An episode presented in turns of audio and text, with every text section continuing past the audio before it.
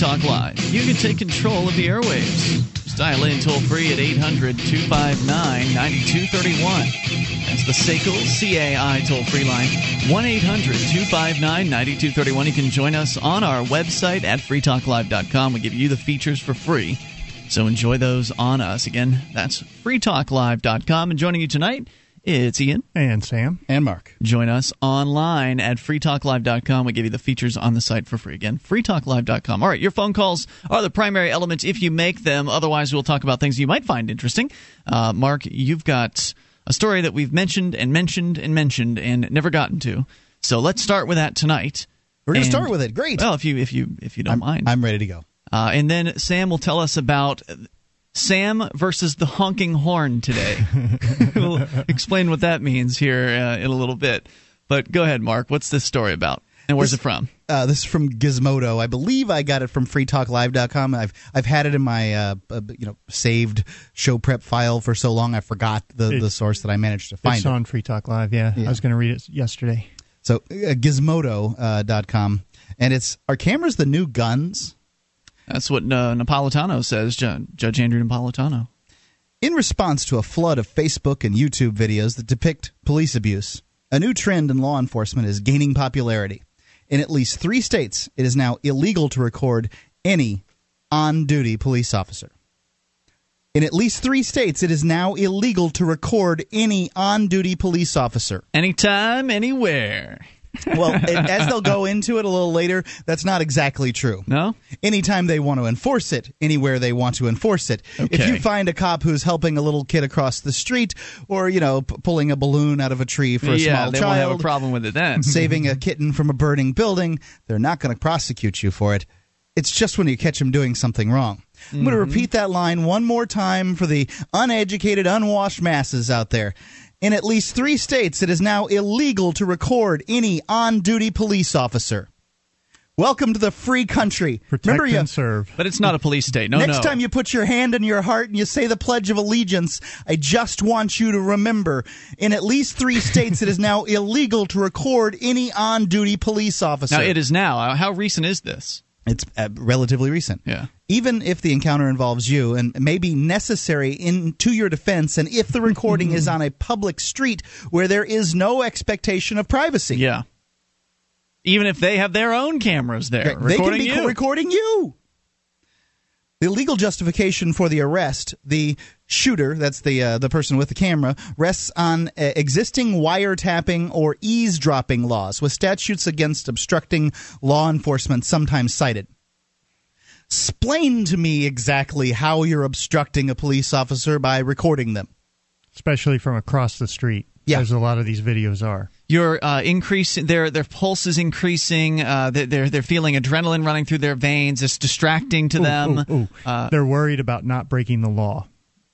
I don't think there's much of it. I don't know. I, I, I don't know. It, they, it, it's silly to me. The legal justification, uh, excuse me, um, let's Illinois, Massachusetts, and Maryland are among the 12 states. Now there were three states that it's completely illegal to uh, record a on-duty police officer. In 12 states, uh, in which all parties must consent for recording to be legal, unless, um, as with TV news cameras, it is obvious to all that recording is underway. So make that clear that uh, in those states, and that New Hampshire is one of them, that as long as people know you're recording, it doesn't. They can't tell you to stop. Okay, just because. well, consent No, means can that they, you. they would have to give consent. no, that that's. Um, let's see. In 12 states, it must be consent for recording to be um, legal unless, as with TV news cameras, it is obvious to all the recording is underway. Okay. So it's about an expectation of privacy. It's it's about an understanding that they're not being recorded. All right, they're like, oh, I didn't know that. Well, difficult to say that when a guy's toting a big camera around. Yeah. Since the police um, do not consent, the camera wielder can be arrested. Most all party con- uh, all party consent states also include an exception for recording in public places where no expectation of privacy exists. Illinois does, Does not. not. But in practice, this exception Nor is, Massachusetts is, is not being recognized. So the cops, because they don't have any onus of uh, uh, any anything bad will happen to them. Yeah.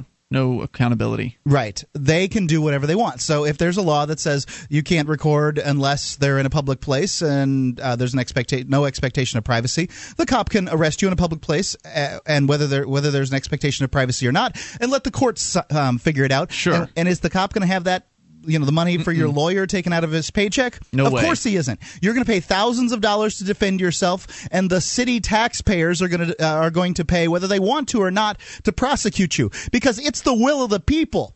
The people gave this guy a badge, and now he's out of control, breaking laws, uh, obviously interpreting them in manners that nobody expected to. But we don't have any check or balance. Nothing you can do except to go to jail. There's, it's it's absolutely insane. Massachusetts attorney June Jensen represented Simon Glik, who was arrested for uh, just such a recording. She explained the statute has been misconstrued by Boston police. how you about could, that? You could go to Boston Common, snap pictures, and record if you want. Legal scholar and professor Jonathan Turley agrees the police are basing this claim on a ridiculous reading of the two party consent surveillance law, requiring all parties to consent to being taped. I have written in the area of surveillance law and can say that this is utter nonsense. The court, however, disagrees. Mm, of course. A few weeks ago, an Doesn't Illinois matter judge what your rejected, interpretation is, Turley. Yeah. Uh, a few weeks ago, an Illinois judge rejected a motion to dismiss an eavesdropping charge against Christopher Drew, who recorded his own arrest for setting one for selling one dollar artwork on the streets of Chicago. Although the misdemeanor charges have of uh, not having a peddler's license and peddling in a prohi- prohibited area were dropped, Drew is now being prosecuted for illegal recording, a class one felony Yeah, we talked about this guy's case. punishable by up to 4 to 15 years in prison for selling $1 artwork on the streets of Chicago. That's why they arrested him in the first place, and then he recorded his arrest. And Yes. so, even though they dropped the original charges that created the secondary charges, they're now still pursuing the recording charges. and um, the, I believe it's the Fifth Amendment that says that there cannot be cruel and unusual punishment. Uh, states that essentially that there has that the crime has uh, the the prosecution the uh, the charge has to fit the crime. So the the police the the The punishment the, the- to- yeah the punishment has to fit the crime. Is the charge too? I mean, you have to be charged with something. charge is recording without a permit or whatever is, is recording without permission. but the felony is punishable by four to fifteen years. Oh, that's right. That's the punishment. Yeah. So it's okay. I mean, so it's not. It, it, no, nobody in their right mind would say that that's a commensurate sort of I would hope not. charge, but Well, the police would probably that's how things are going there in Illinois. That's Yeah. how they they're using this law. They're Yeah, in, one of the in this nation of laws. We have to have laws, otherwise things will descend into chaos, and people with uh, you know that are stronger than other people will will rule and lord over them. That's not happening now or anything.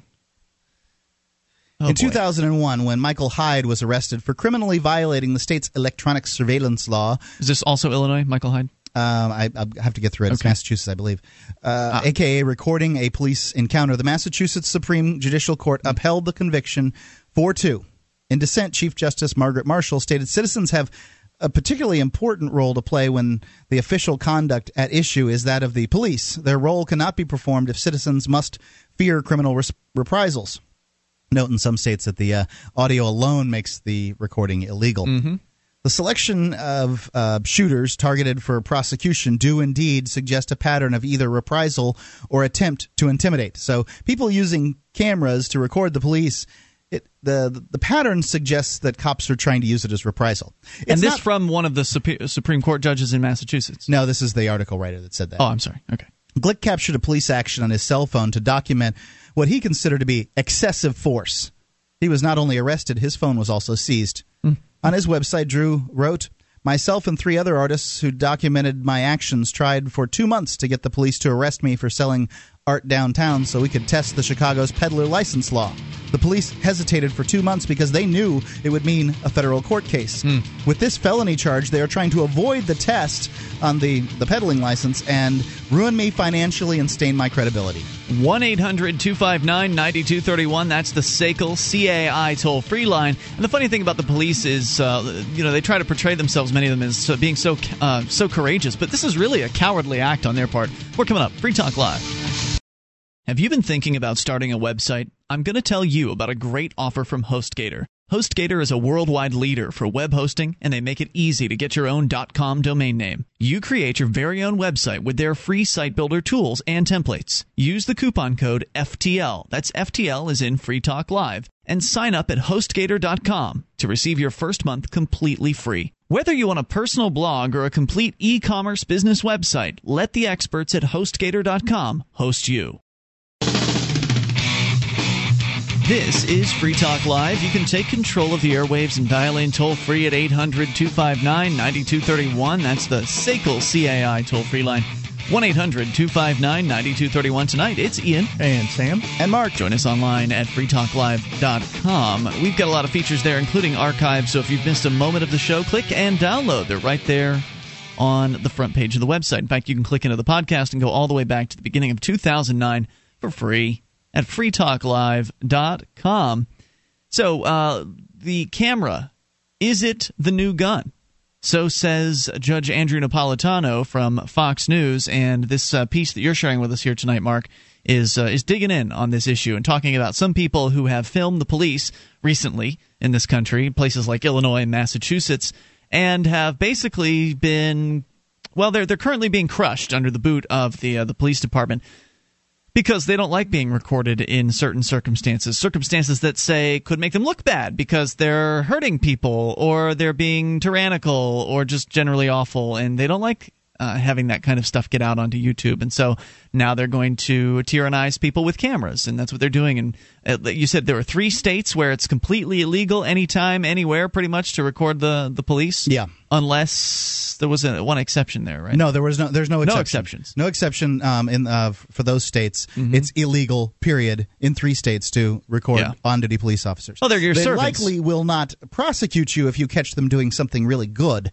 Well, and of course it's illegal, Mark. They're your servants. You're not allowed to record your servants. Clearly. Not. That might I mean, if you a, were going to hire somebody, you would always make sure that they had the right to privacy and that they could you could not see what they were doing at any time as their boss. Sure, you clearly. wouldn't want to be able, be able, to check up on people that uh, that you pay. No, no, no, absolutely not. You know, I was thinking about this idea of cameras as guns. Sort of, what about the situation that most people buy guns for? Uh, the idea of protecting themselves from actual criminals. Mm-hmm. And I think that there's some value to it. Imagine for a uh, you know essentially obviously you know if you're if you're in a situation where you're quick drawing the guy with the gun versus the guy with the camera wins. Mm-hmm. But um, if you are able to get a camera out and I, it's non-threatening, right? You've got your cell phone, you pull it out. It's it's non-threatening to the guy. If it's daylight, he sees it's a cell phone as opposed to a camera, and you can uh, begin recording him and or you know just pretend like you're recording him and say, "Look, I'm streaming this to the internet now." And this is high density, uh, you know, high definition uh, streaming to the internet. And I just, I got to let you know, man, like right now, this is going to my whatever channel, my Qik channel, Qik.com channel. Mm-hmm. So if if you want to continue with it, that's fine. But the evidence there, you can kill me, but my wife has access to this account. Yeah. And I love I it think, when Mark gets technical. Yeah, I don't know. I don't know everything about these accounts, but I'm just saying that there's if you have an opportunity to, to talk to the guy who's robbing you, and you can mm-hmm. get your camera out and at least pretend like you're doing something. It'd probably better if you actually could stream, but even if you bluff cameras, them, you might might be worthwhile. I find that a lot of these cameras take several button pushes to get to the to get to the point where you're streaming. Mm-hmm. I have one where it's essentially two button pushes to get to uh, you know the the recording on the camera, but I've had to set it up specially to do that, and I, I wish that it, it did it a little faster. But anyway, you still, I think you can still bluff your way out of a situation. Look, fella, you can put the gun away and walk away, and I promise you, I will delete this video. or we can continue with this robbery, and I guarantee you I'm going to use it. Or my wife is going to use it over my dead body. I Look, you can go to prison for murder. It's your choice, or we can walk away. You've got my word, man. I'll destroy the video. And I think you might very well be able to bluff your way out of it. Just a thought. Possibility. I want to come back to this topic here in a moment. Let's go first to David, Nevada. You're on Free Talk Live. Hello, Dave. Hey, how you guys doing? Dave, what's on your mind tonight?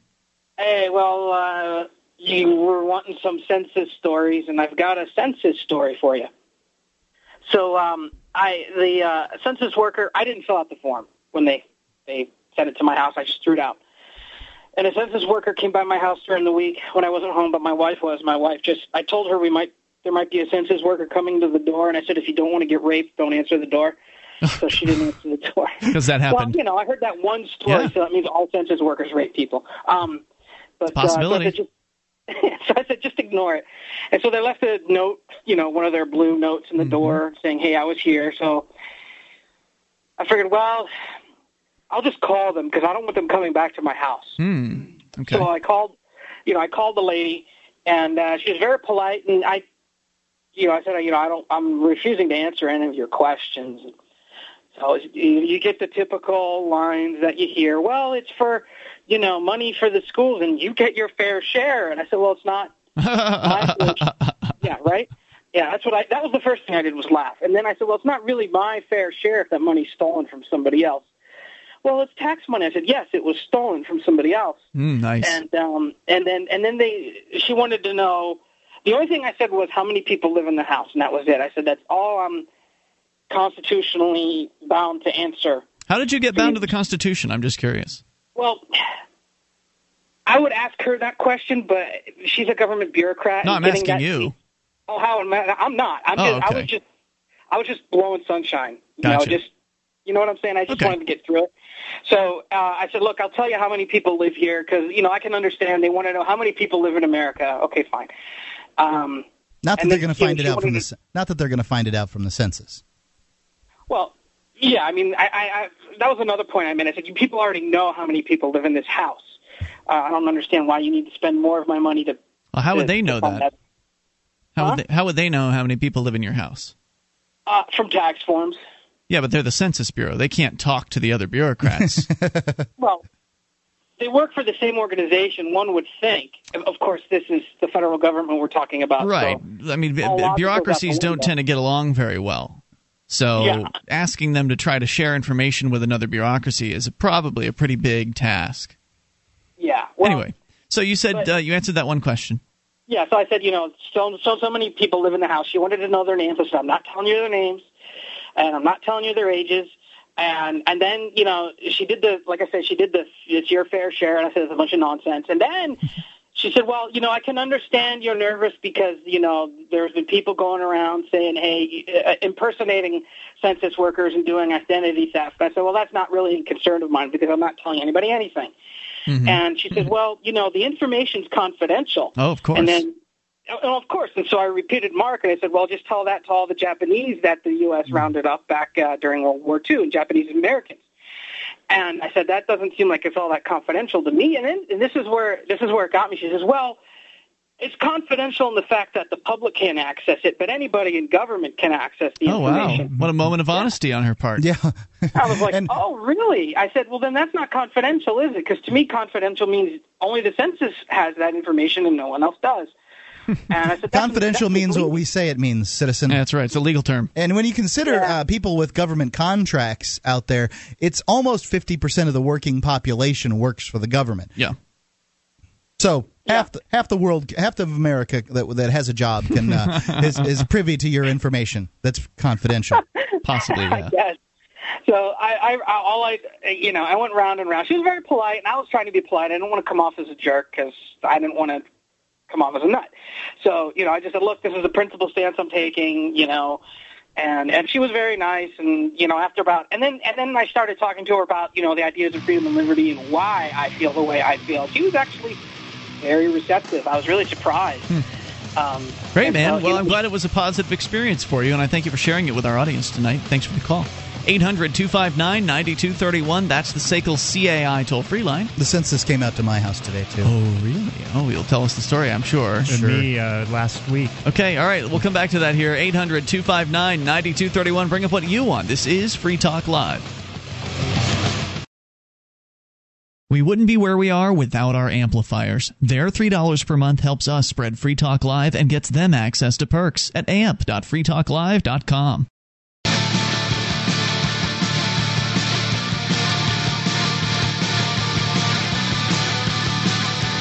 This is Free Talk Live. You can bring up whatever you want. Just dial in via the toll free number at 800 259 9231, the SACL CAI toll free line. 1 800 259 9231. Joining you tonight, it's Ian. And Sam. And Mark, And you can join us online at freetalklive.com. We give you the features for free, including our bulletin board system.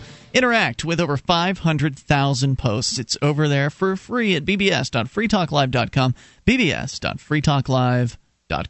In a perfect world, we'd all enjoy balanced diets. The food that we'd eat each day would give us the nutrients our bodies need, our bodies need. But if your world is like mine used to be, at least um, less than perfect, listen to what Mike Buck has to say about NatureBee. Hello there, guys, and you're right. You know, if, if this is a perfect world, we wouldn't be able to get a chance to talk to each other. And folks, today's the day that you can put Free Talk Live on the map with NatureBee. It's going to help fill in the gaps. It's pure plant pollen from clean green New Zealand. It's important to note that NatureBee isn't a drug or a medicine, and it hasn't been manufactured in a laboratory. There are no additives and pres- preservatives, right, Mike? Yeah, you know, the only thing in this capsules are pure natural vegetable food plant pollen, harvested fresh with all the vitamins and minerals you need. From now on, you take those two little golden capsules like all of us do. The goodness will deliver amazing, guaranteed benefits and improve your immune system while it's at it. Well, it sure worked wonders for me. I fixed a digest- digestional issue that I had for years, and I don't think I've ever slept quite as deeply as I do now. How do folks get started in NatureBee, and how much does yeah. it cost, Mike? Yeah, it's easy, folks. And listen, now's the time. Free Talk Live, a special deal, six month supply of NatureBee, $99 plus delivery, right to your door from Auckland, New Zealand.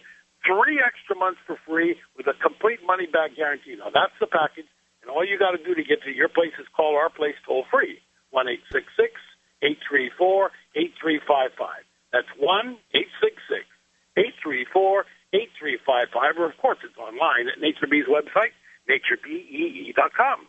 Such a deal. Great value, loads of benefits, and a money back guarantee. Call now at 866 834 8355 or go online to naturebee.com. All right, the toll free number here is 800 259 9231. And we're going to continue census stories here in a moment. Want to go to the phones and the fun. Also, we got to get back to the camera being the new gun. Dave is on the line in New Hampshire, though. You're on Free Talk Live. Hello, Dave. Hey, guys. Hey, it's Dave hey, from Dave, uh, Ridley. RidleyReport.com. That would be me. What's on your mind Actually, tonight? all I really had, well, I'll, I'll, I'll back up a little bit. Um, I, I, a couple years ago, I had this idea that if we could just get two, three thousand people per week to look at the nhfree.com calendar, then we'd have freedom not too long after that. Because people just, if they just did that once a week and had just general idea what kinds of liberty activism were coming up, that would just make a huge difference in the number of people we could turn out, the amount of stuff we could get done. Right, you're talking about the activist movement up here in New Hampshire, the Free State Project moving hundreds and soon thousands of liberty oriented people all to the same place and them getting active. Uh, you're, you're, referencing one particular calendar on the internet. I have to say, I don't use that uh, that calendar anymore because there's another one over at freekeene.com that is more relevant to uh, to my local area.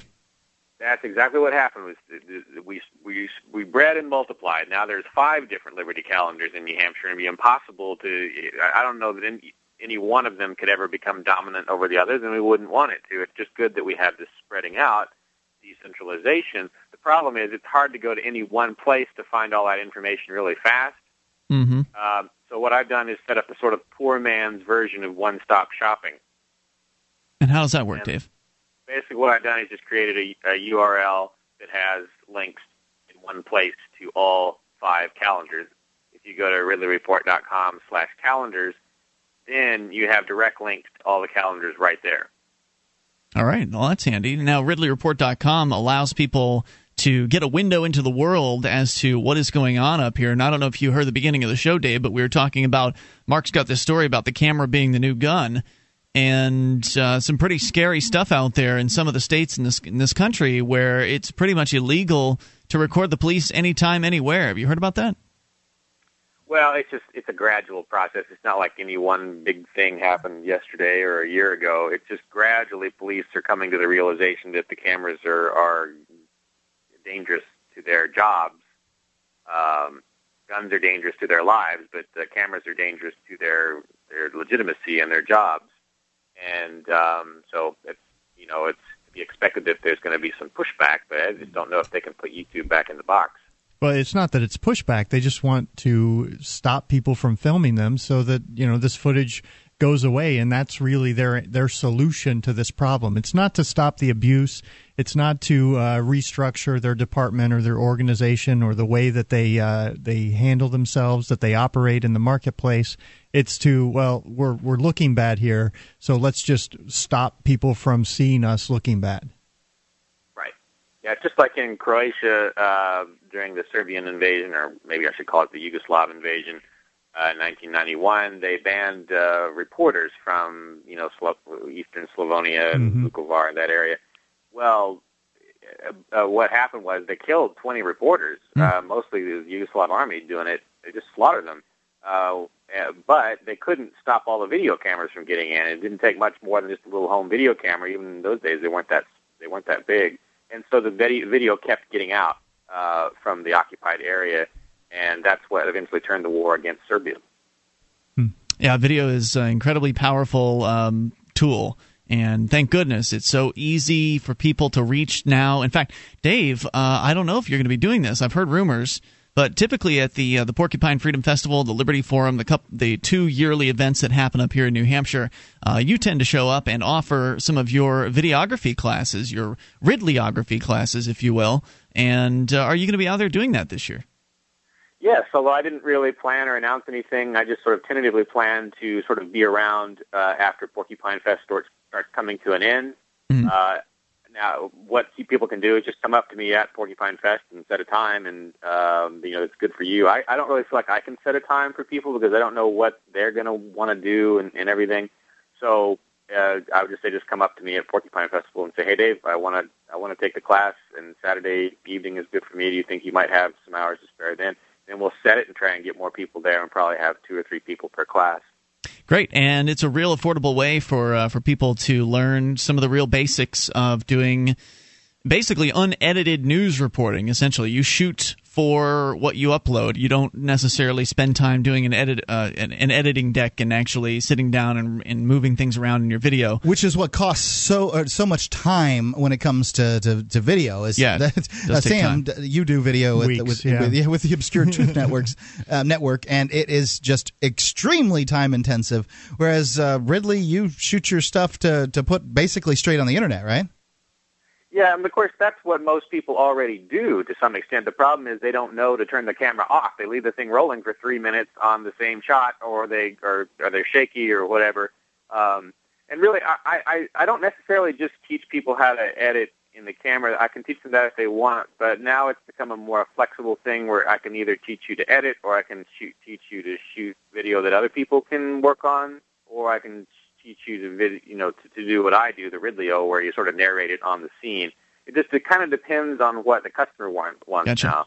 Well, and, and folks, a, and I again I do I charge forty dollars for for each uh, student, and the reason I do that is because I find that if you teach people for free, they wander off and never do anything with it. Mm. I think it's sort of a filtering process that weeds out the parts people, the yeah, people that aren't serious. get the ones that are serious, and uh, and you know pe- people can see what you've been doing. Go to RidleyReport.com, and it's a really great way to, to keep in touch uh, from afar as to uh, what's been going on here in New Oh. Hampshire because you you are you're in a lot of places and you record a lot of things. And Dave, thanks for doing that great work. Oh, one other thing though, just Yes, reminder, uh, the calendars, please, everyone, just look at those calendars once every week. Even if you're not in New Hampshire, yeah, get in the habit. It's RidleyReport.com slash calendars. Thanks for the call tonight, Dave. Appreciate hearing from you at 800 Only 259 Dave. 9231. All right, let's talk to Tom in New Hampshire. You're on Free Talk Live. Hello, Tom. Uh, yeah, I just wanted to point out, okay, the filing uh, time for uh, running for public office is currently underway right now here in New Hampshire. Okay, I, I went and filed uh, for United States Senator, and then I went down to Town Hall today and filed for delegate to the Republican State Convention. Thanks, which is Tom, for the call. I appreciate hearing from you. More coming up here at 800 259 9231. It certainly is easier in, here in New Hampshire to run for office than in other places. It's Free Talk Live. This program is brought to you by FreeKeene.com. FreeKeene.com features audio, video, and blogs chronicling the transition to a voluntary society. FreeKeene.com also has comments and discussion forums so you can be heard. FreeKeene.com.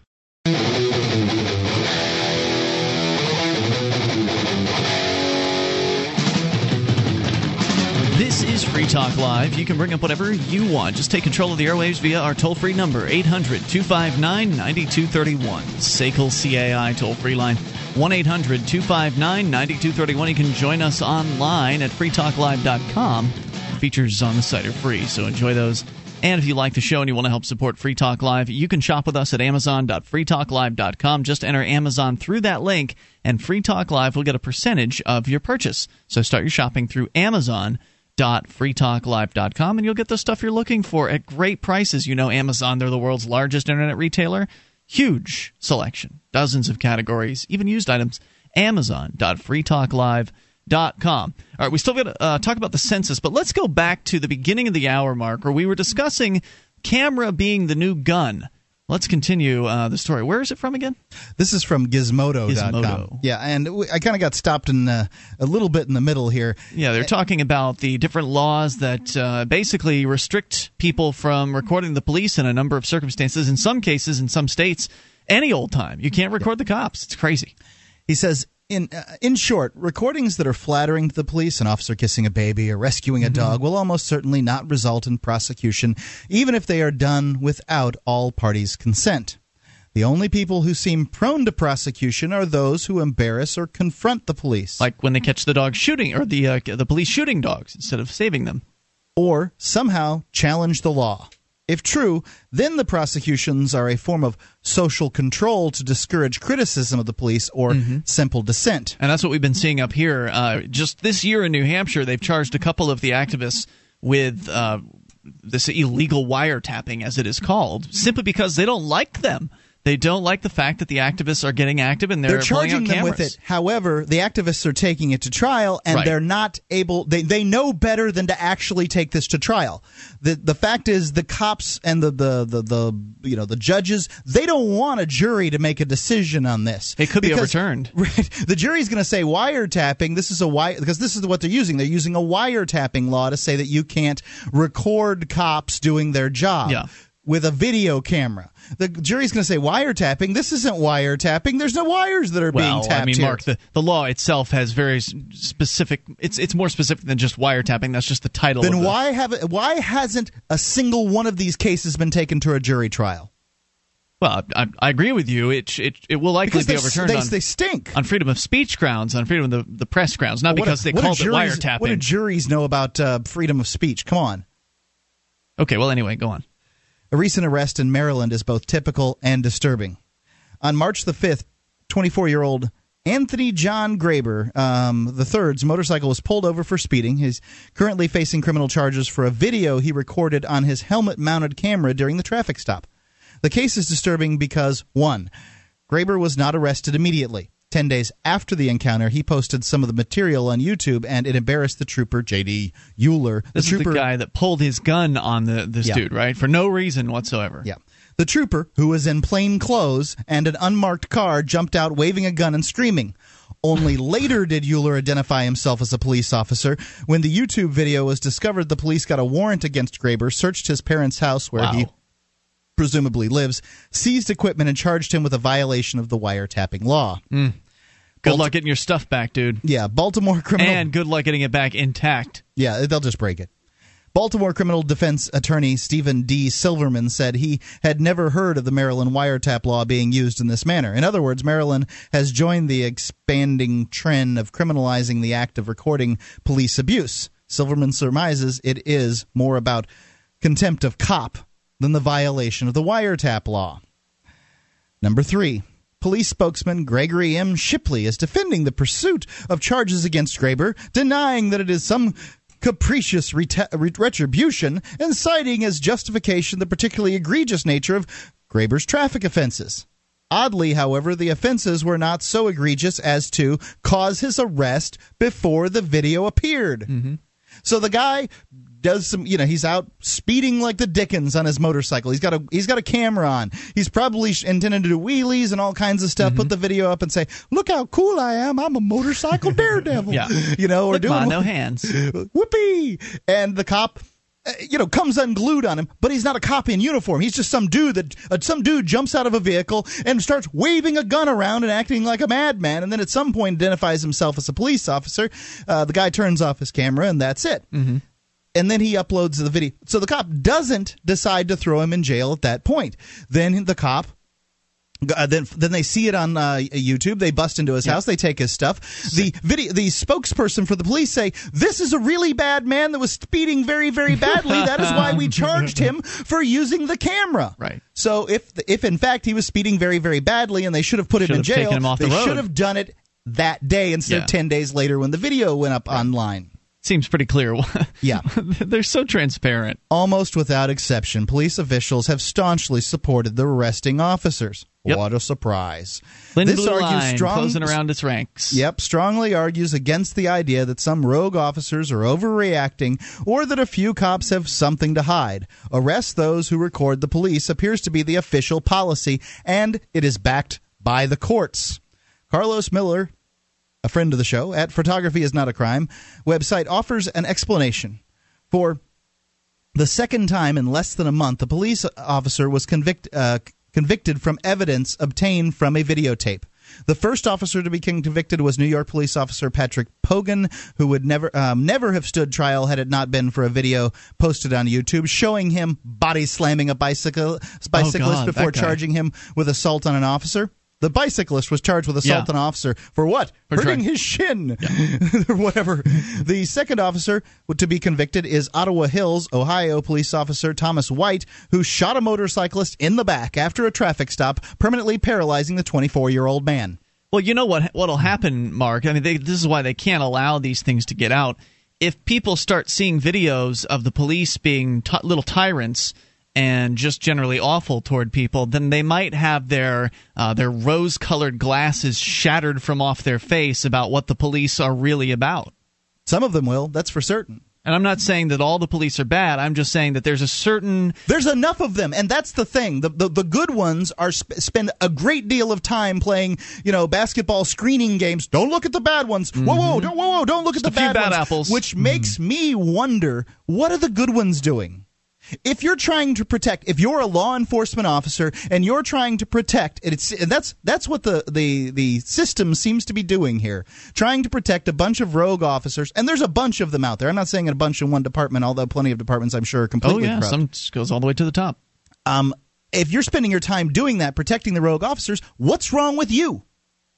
Why aren't you, the law enforcement officer, going after the law enforcement officers that are breaking the law? Probably they're Wouldn't scared. You agree that it's the law enforcement officers that break the law that They're are worse than citizens that break the law? They're scared. Look, these are cops who are scared of even coming out against the war on drugs because they're worried that the administrators are going to somehow punish them for it. They're scared of that level of punishment. Now imagine the level of fear they have when it comes to a, a fellow officer who's a rogue cop.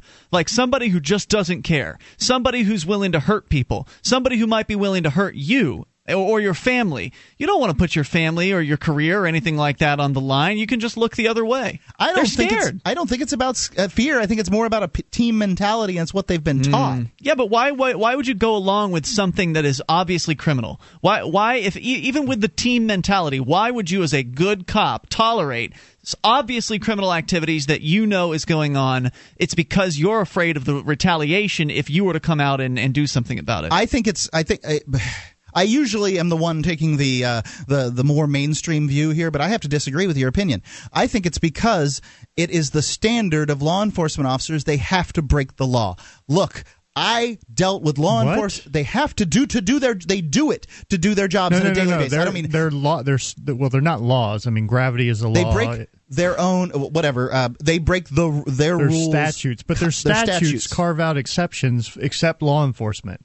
It's illegal to kidnap people, tie them up, and drag them off, I except think- for law enforcement. I think it is the way to do business amongst the police officers. Well, they don't do is business. to break law. Sam, listen to what I'm saying. Stop picking at my words. I'm telling you that uh, every But that doesn't explain law why they don't do anything about It. I dealt. No, it does because they know it could be them next. Because if people are yeah, but, allowed, if, but but we're talking. There's a difference between them breaking piddly little laws and them, no, you know, I'm telling you, molesting people. who's really like by a yeah a no, sicko cop. pe- no, it, you're not talking about people that are. Go- uh, they they don't protect the cops that are going after little girls or something like that. Nobody But- gets video of that. You're talking about people who use violence in their day to day way of of of doing business, and they get away with it, and they've been used to getting away with it because that's what their job's been described to them as. That's what they've been taught to do. But they're and not now all- their job is changing. But not all of them turn to violence. Some of them are are diplomatic, and some of them are uh, nicer in comparison. And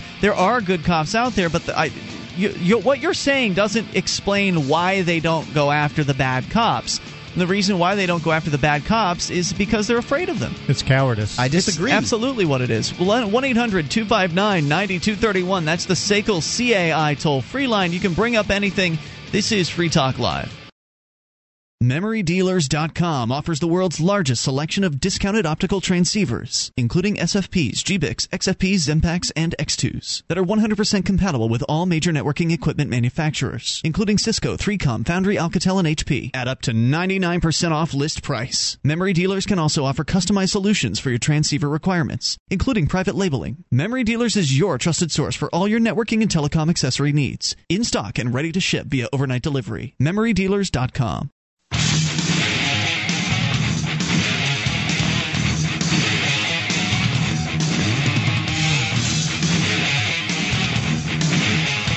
This is Free Talk Live. You can take control of the airwaves and bring up whatever's on your mind. Dial in toll free at 800 259 9231. That's the SACL CAI toll free line. 1 800 259 9231. You can join us on our website at freetalklive.com. All the features we give away, so enjoy those on us. Unlike those other talk show hosts that want to charge you for accessing their sites, ours we give to you. freetalklive.com. Also, visit Sam over on his website, obscuredtruth.com. That's obscuredtruth.com. You'll see great liberty oriented video presentations. And uh, so head on over and enjoy that. All right, so uh, gents, uh, do, do we finish up the camera being the new gun? Uh, no, I haven't quite finished that article. If For our listeners just tuning in, Mark, what have we been talking about? We've been basically talking about how the pattern in the United States, as far as uh, police officers and people using cameras to record their interactions with them, and I mean the, the sort of negative interactions. I don't mean police officers rushing into building, burning buildings to save toddlers. The negative interactions with police officers have resulted in prosecutions across America for people you know wiretapping uh, or uh, recording without consent or th- things like that of the police officers and it's actually illegal now in three states three states have uh, changed their laws to make it illegal for you to record police officers and i think that this is a terrible terrible direction for America to go. The idea that people can't use, citizens can't use cameras to record the people that are supposed to be there protecting them. To me, that's the road to serfdom, the road to, uh, you know, down, I hate hate to use the Nazi term, but the road to fascism. Um, and it's it's a very very bad precedent. And this article here in Gizmodo has been talking about it. I, I want to point out real quickly the method that some of the other states are using that we talked about earlier. And Sam, before uh, when, when you chime in here, Yep. you spent 58 days in jail last year for recording in a court lobby in a place that was legally allowed to do. They, you know, they they acted in an illegal manner, and they actually never charged you for that. They charged you for other stuff. Yeah, c- common law Just criminal contempt, which they came back with like uh, weeks later and brought up that charge, dropped the original resisting arrest or whatever. It was just it was comical. But uh, you know what they're doing is they're they're bringing these cases against these charges against people, bringing the full force of law on people, and the the dumb ones will take the plea agreement, Sure. and end up paying thousands in fines or maybe community Or hundreds or whatever. It doesn't matter as long as they're able to cow people into submission. Yeah. It doesn't matter if they get a dollar and a promise you'll never do it again out of you. and this is and the people smart enough to challenge it or that have the finances to back it up to go and and take it to trial often have their charges dropped. So this is an example of the police using the system supposedly the system working right? They're using taxpayer funds to to fraudulently charge people with crimes and then taxpayer money to uh, you know fight them or do whatever they need to and it's just there, there's no real basis for it in the law. It, it's it's about a reasonable expectation of privacy, and I'm sorry if somebody's got a camera out and you're in public, and especially if you're a public official performing your duties that are taxpayer funded, then the taxpayers absolutely have a right to sit there and record you. I mean, who would run a business where they tell the employees, "Okay, I'm not going to watch you, I'm not going to check up on you on or anything, but just please do a Do good job want, and don't behave." steal from me, okay?" It's crazy. Going on with the article. When the police act as though cameras were the equivalent of guns pointed at them, there's a sense in which they are correct. Cameras have become the most effective weapon, I hate that term, tool that the ordinary person, not, I shouldn't rewrite Wendy McElroy's article, most effective weapon that ordinary people have to protect against and to expose police abuse. And police want it to stop. Why do police want the most effective tool to stop and expose police abuse to stop? Because they're abusers. Well, I- it- it- that that's a solution. I can't think of any other reason. I think just I, I because think it's as a an whole, abusive organization. Right. As a whole, the organization is based on abuse. It's based on victimizing people who don't, uh, you know, who have never harmed anybody else. It's based on aggressing against people and extracting as much money and, and obedience from them as possible. And the more people record this stuff going on, the more crystal clear that will become to people who, who otherwise would never have, uh, you know, maybe they don't, they're, they're not of the uh, the class that would attract the police. Maybe they're of the respectables uh, kind of class, and they're more they're less likely to engage in any kind of uh, back and forth with the cops, just because the cops don't tend to pull them over that kind of thing. If they come across videos like that, that can really shake them. Uh, it's a shock. I mean, to, to see the police who you believe have maybe throughout your whole life you believe that they're uh, officer friendly, that they're there to help, and then seeing them treating people like garbage. I mean, the first time you might say, "Well, that person deserved it," but how many times do you have to see it happen? And maybe eventually you'll see it happen to somebody you know. That's what I thought when I saw the Rodney King video. I said he must have deserved it. Yeah, I'm you know I'm I'm that kind of conservative guy. That's the the direction that I came from. Um, that's the direction I whence I came. I believed that Believe well, the cops were the good guys. Yeah, and uh, you know I.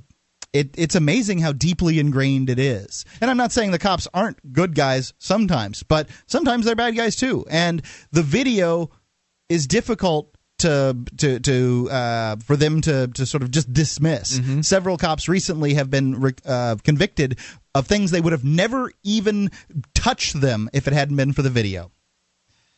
So happily, even the uh, practice of uh, arresting camera people expands.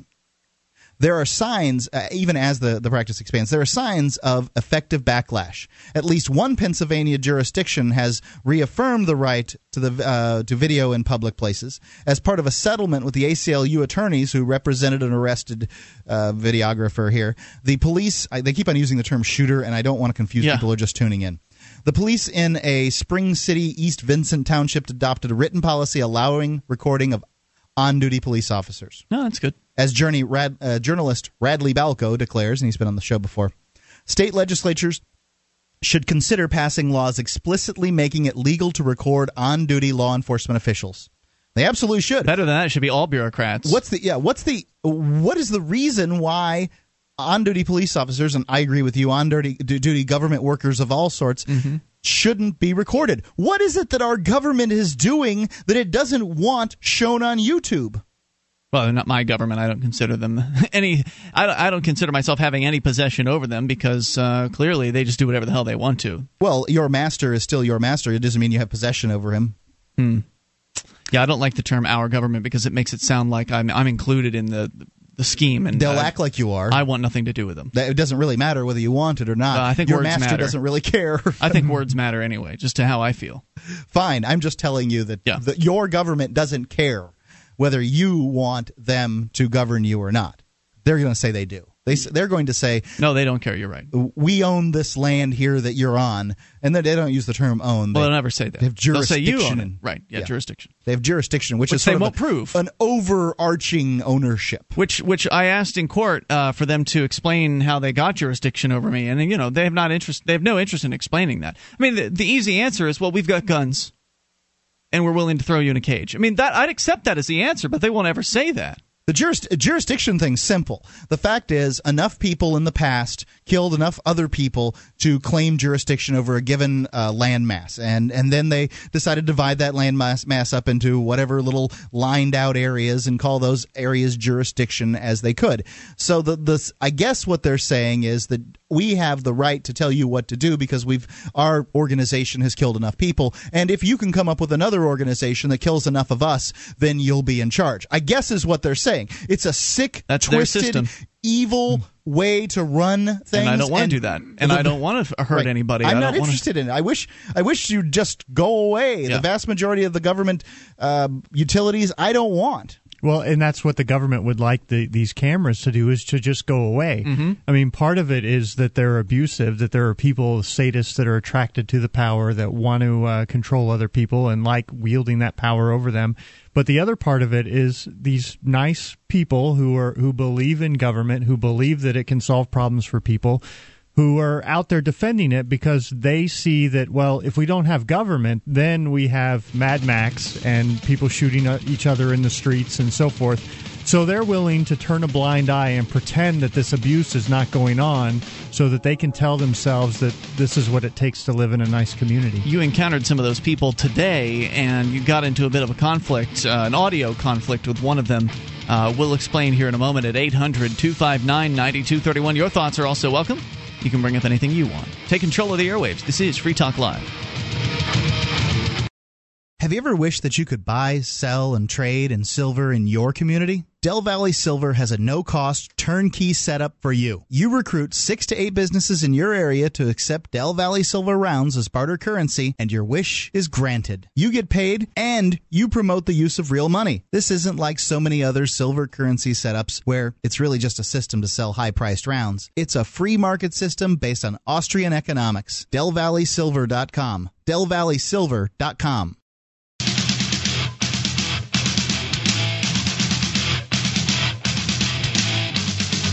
This is Free Talk Live. You can bring up whatever's on your mind by dialing in toll free at 1 800 259 9231. That's the SACL CAI toll free line. And tonight it's Ian. and sam And Mark. Join us online at freetalklive.com. We've got a lot of features on the site, and they're free, including our webcam.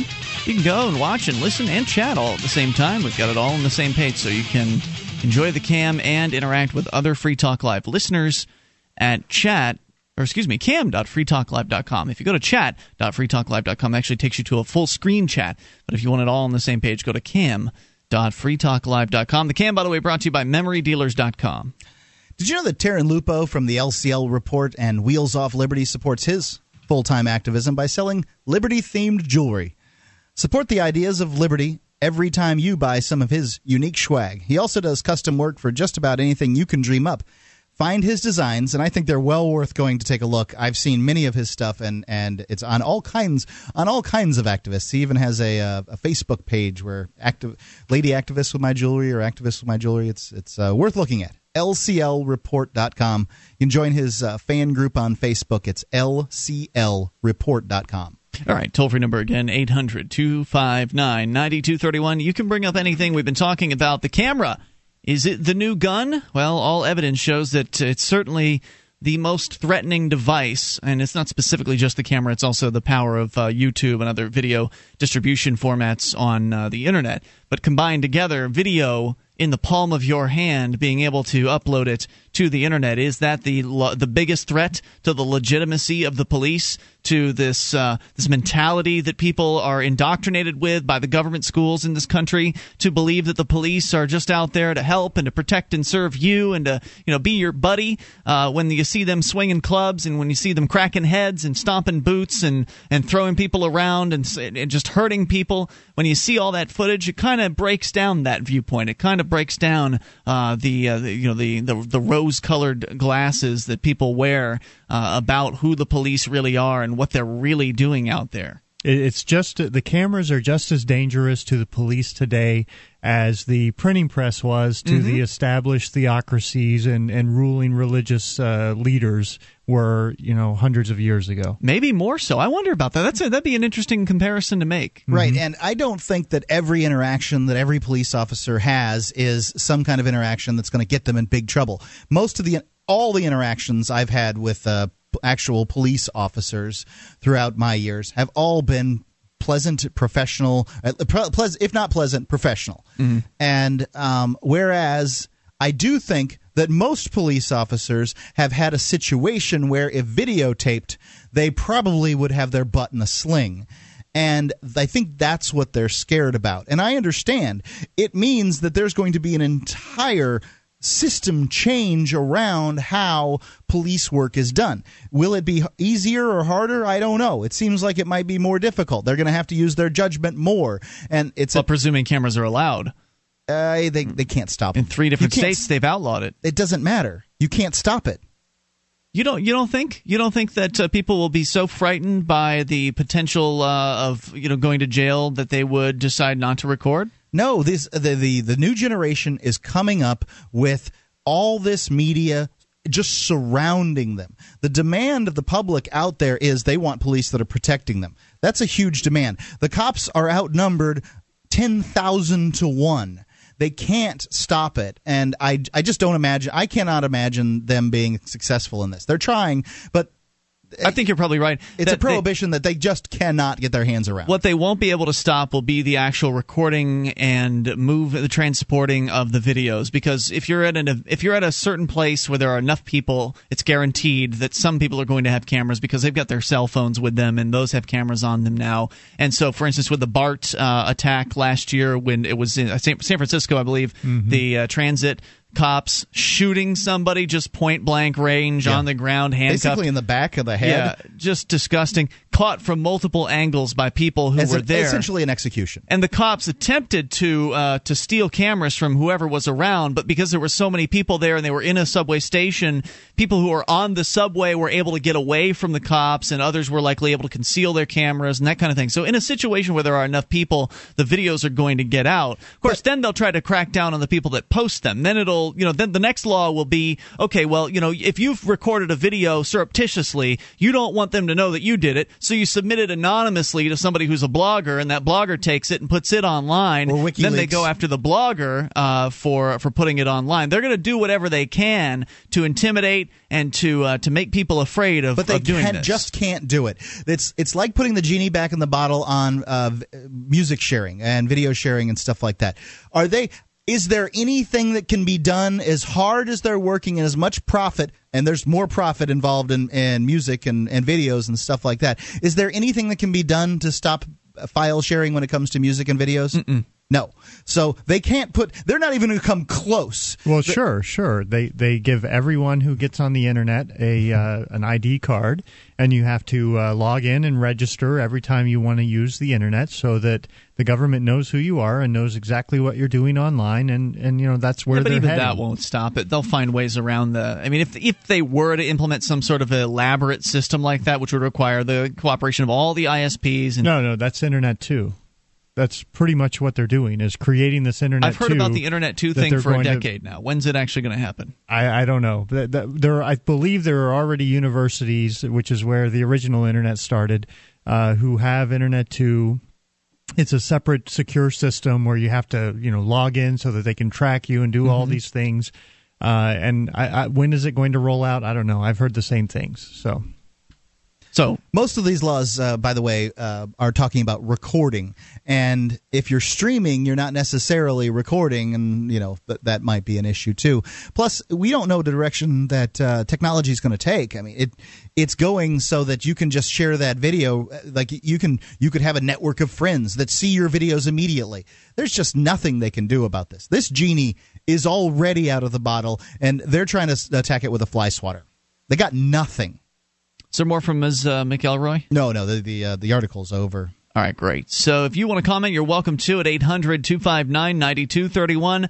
I just always am a little concerned for the American people because I understand what you're saying, Mark, that the genie's out of the bottle as far as the technology is concerned, but I just don't know if people's mindsets are out of the bottle yet. I don't know if uh, if uh, people's mindsets are outside the box far enough yet to really embrace the idea of essentially civil disobedience because I mean they are in these these different states that you mentioned earlier, Illinois, Massachusetts, some a few others, they're making it into an act of civil disobedience to record the police, and that does scare people away. We know what it's like here in New Hampshire trying to uh, encourage people to do civil disobedience. It's not easy. It's not for everybody because people have responsibilities and they feel like they don't want to put uh, they don't want to take any significant risk in order to do their activism, and so it severely limits the pool of people who are willing to engage in civil disobedience. I mean, even here in New Hampshire, where we have hundreds of activists, only a, a, a, small amount of them are willing to engage in civil disobedience. And so, therefore, you mentioned how Sam was in jail for 58 days last year for recording video in a public court lobby, which, by the way, now they've installed their own video cameras in that very same lobby and they still are enforcing that rule. And the reason why is because there haven't been enough activists who've been willing to step up and say, I'm willing to go back to that same court lobby and I'm willing to record. It was Dave Ridley who called earlier. He did it the first time. Sam, you did it the second time. After that, it stopped. It didn't go any further. So even amongst hundreds of activists, you have some reticence to engage in these things. So that's why I would say, well, it may be out of the bottle, but people are still stuck in their status mindset. It's Free Talk Live. DVD, books, music, instruments, periodicals, computers, software, electronic, photo, cell phone, office product, home and garden, bed and bath, furniture, kitchen, pet supply, automotive, hardware, apparel, shoes, jewelry, grocery, healthcare, sports and outdoors, toys, games, used, and more. It's a department store at your fingertips. Amazon.freetalklive.com. Get all your shopping done, a great deal, delivery to your door, and a percentage of your purchase will go to Free Talk Live when you enter Amazon through Amazon.freetalklive.com. This is Free Talk Live. Take control of the airwaves. Dial in toll free and bring up anything at 800 259 9231. SACL CAI toll free line 1 800 259 9231. Tonight it's Ian here. And Sam. And Mark. And you can join us online. freetalklive.com. The features are free including listening options, broadband and dial-up versions of the show. Listening, uh, you can listen around the clock to those. The webcam, as well as listen lines, which allow you to call in via any phone that can dial long distance and listen in again all day long, 24/7. Get all the details and get tuned in over at listen.freetalklive.com. That's listen.freetalklive.com. The School Sucks podcast provides ideas and information about the eventual end of childhood subjugation because indoctrination plus regurgitation plus graduation does not add up to real education. Please visit schoolsucksproject.com to learn more. That's schoolsucksproject.com. In fact, Sam and I were uh, doing some School Sucks outreach today at the middle school. We'll tell you more about what happened there here in, uh, in a few moments, but let's take your phone calls first about what you want. Let's go to Iman, listening in Tennessee. You're on Free Talk Live. Iman. How y'all doing? Hey, what's on your mind tonight? Uh, Hey, uh, I tell you, they don't have. To me, the policemen don't have anything to say about if we have cameras. They're supposed to work for us, but like you were saying last night, we're a bunch of sheeple. I mean, we let. They, hey, we got people around here. They worship the cops Mhm. and the military.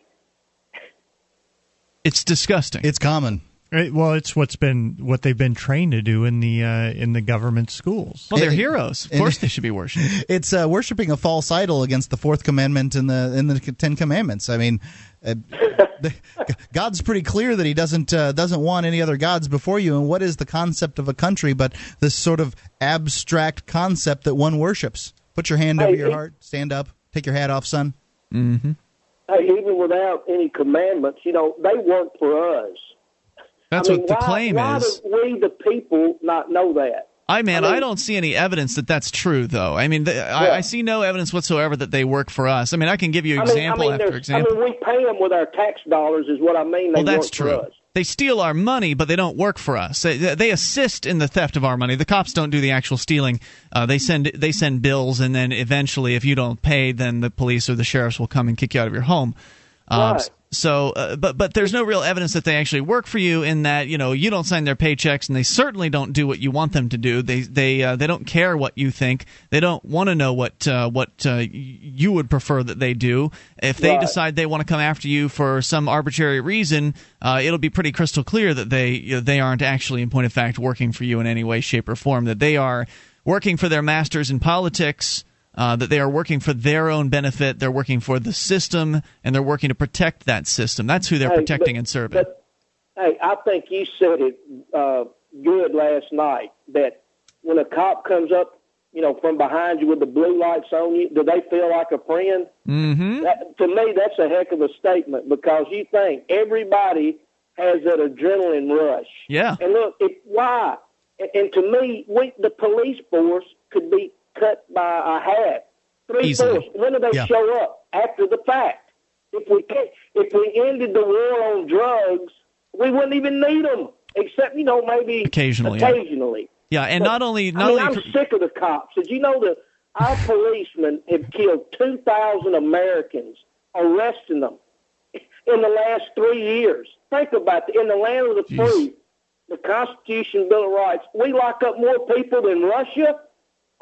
Then it's crazy. Wow. Then all Wow, the other that's my industrialized nations yeah. together. Yeah, it's really madness, and uh, and people are just going about their own lives and trying to pretend like, well, it can't happen to me.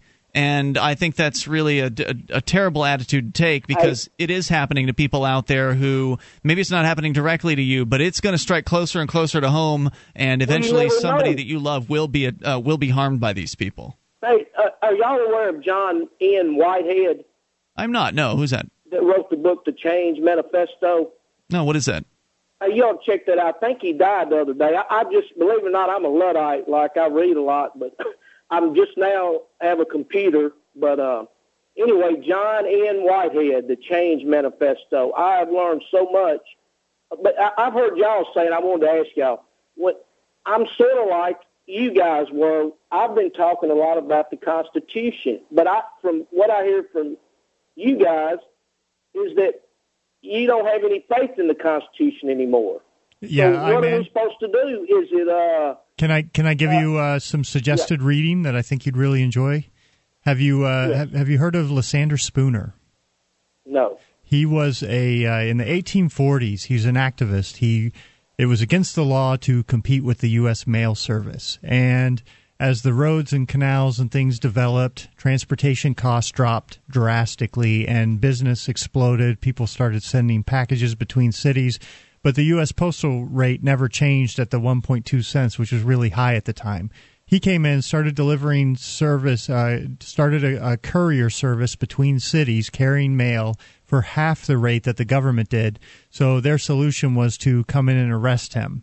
And out of this experience, well, not him, but his postal carriers, they started arresting them, they started fining them, and eventually They destroyed his business. yeah, they ran him out of business. That was the entire goal. He wrote a number of uh, essays and letters and things that are all wonderful. The one that I would recommend to you is No Treason, The Constitution of No Authority. If you'd like to What, read, what year was what year was this written? uh, Sorry 18 18, 50, 1840, something like that. 1870. sure. Okay. 1870 was after the Civil War, wasn't it? uh, I believe Okay. so, yeah. I'll get so inundated with it's emails uh, there, shortly. there's a audiobook uh, that Mark Stevens has put together at markstevens.net, or you can go to lysanderspooner.org and download the uh, the normal uh, PDF of the book or just the text of the book, and you can read it right online. That really opened my eyes to the Constitution, to the way the voting works, to the way the people aren't accountable, that they're coming in there renting things, renting the place basically, and they make all these promises like, oh, you know, we'll pass this law, but we only intend to use it this way. Well, they're lying when they say that because they don't know who's coming in next. They have no say over who replaces them and how they interpret the laws. So it's you know it's there. It, it takes it all of the functional aspects of government, really breaks them down, shows how they're just complete fallacies, and uh, I think you would learn a lot from that. Well, well, let me ask y'all this: Do y'all do y'all, have you ever had Paul Craig Roberts on? I know you heard of I know Paul the Craig name. We, Roberts. we've never had him on, but we have read some of his uh, his pieces that he's done and that have appeared over at LouRockwell.com. So we're familiar Have with you him. read his book, uh, "The Tyranny of Good Intentions"? Sounds like a good one, though. I I, I do enjoy his writing. I have not read that one uh, Oh, particularly. that is that is so good. He tells how we have our jury, uh, system, and he tells that 90% of our court cases are plea bargains. Yeah, that's And true. he Yeah. says we're 90. supposed to be after truth. 90. I mean, it's, uh, It's like 99 or 98 percent or something well, like that. I mean, 99. It, Yeah. And look, why is that? I mean, I, I just can't believe. I guess y'all hear this from other people since since y'all are this kind of show, free talk. But uh, I mean, it is like you said, insane that we allow this because the policemen, the, and a lot of people. Let me ask you: Do y'all know that? Like I've, I've read and been discovering that our founding fathers couldn't stand the thought of a standing army. It's true. Yep. It's true. during peacetime. And about the Second Amendment, I, I've been on here a little while, but I mean, y'all gonna cut, y'all ready for me to go? Or? But we're gonna we are gonna move on. But go ahead, and make your, your final point. I'd like to talk to y'all about the Second Amendment. Sure. Uh, I wish you would get Saul Cornell uh, call your show or be on your show. Uh, do, you, Well, do you know? I know you're new to the show, I man, but this is uh, Free Talk Live is really a light guest show. We very rarely have guests on this program, Okay. but I appreciate I'll all the you what he was suggestions. Mark, about- though, sometimes gets guests on yeah, his. have him contact me at mark at freetalklive.com. I'll do an interview on the podcast. yeah, Mark has. Oh, Uh, hey, you're Mark, going fast for me. yeah, Mark's. Mark's. Uh, what was the email again? Too fast, Mark. It's mark at freetalklive.com. Market free talk. Okay. Yeah, Anyway, so if you get in touch- the Second Amendment is supposed to bring us together. It's a civic duty that that both sides make the wrong argument. When the right says it's an individual and the left says it's collective, it's, he says it's really neither. It is a civic duty to bring the really to bring the communities together. What well, duty implies an obligation, and there there is no obligation for anyone because nobody has signed on to the Constitution. I think it's an individual responsibility to be to be responsible for one's own safety. That makes a little more sense. I man, always appreciate the conversation. Thanks for the call tonight. 800 259 9231. You can take control of the airwaves and bring up whatever's on your mind. This is Free Talk Live.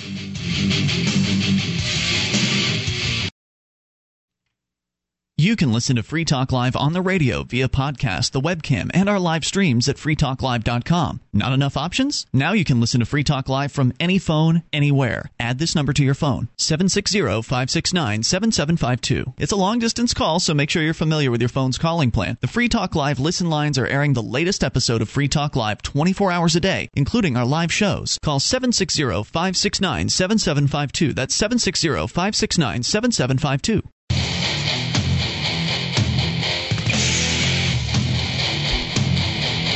This is Free Talk Live, inviting you to take control of the airwaves. Bring up whatever's on your mind at 800 259 9231, the SACL CAI toll free line tonight. It's Ian with you. And Sam? And Mark. And you can join us online at freetalklive.com. Enjoy all the features, including our news updates. You get signed up. We'll keep you in the loop whenever there's something new to announce about Free Talk Live. Go to news.freetalklive.com and get on the list. Either uh, you can get on the email list or you can join our Twitter or Facebook or all three if you want. News.freetalklive.com. Like everything else on our website, it is totally free. Have you tried to lose weight before but failed? I, with the help of uh, an expert, have developed a super concentrated weight loss formula. All you have to do is take the pills and you don't have to change your lifestyle in any way. I've priced them so that you can spend less than a dollar a day to lose the weight you've been trying to get rid of. Go to lumathinplus.com. We've got all kinds kinds of sciency stuff you can research there. It's lumathinplus.com. You can uh, lose weight the easy way without any new exercising, without dieting, which doesn't work anyway, and without uh, all those weird freaked out jitters you get from most of those stimulants uh, kind of weight loss formulas. lumathinplus.com.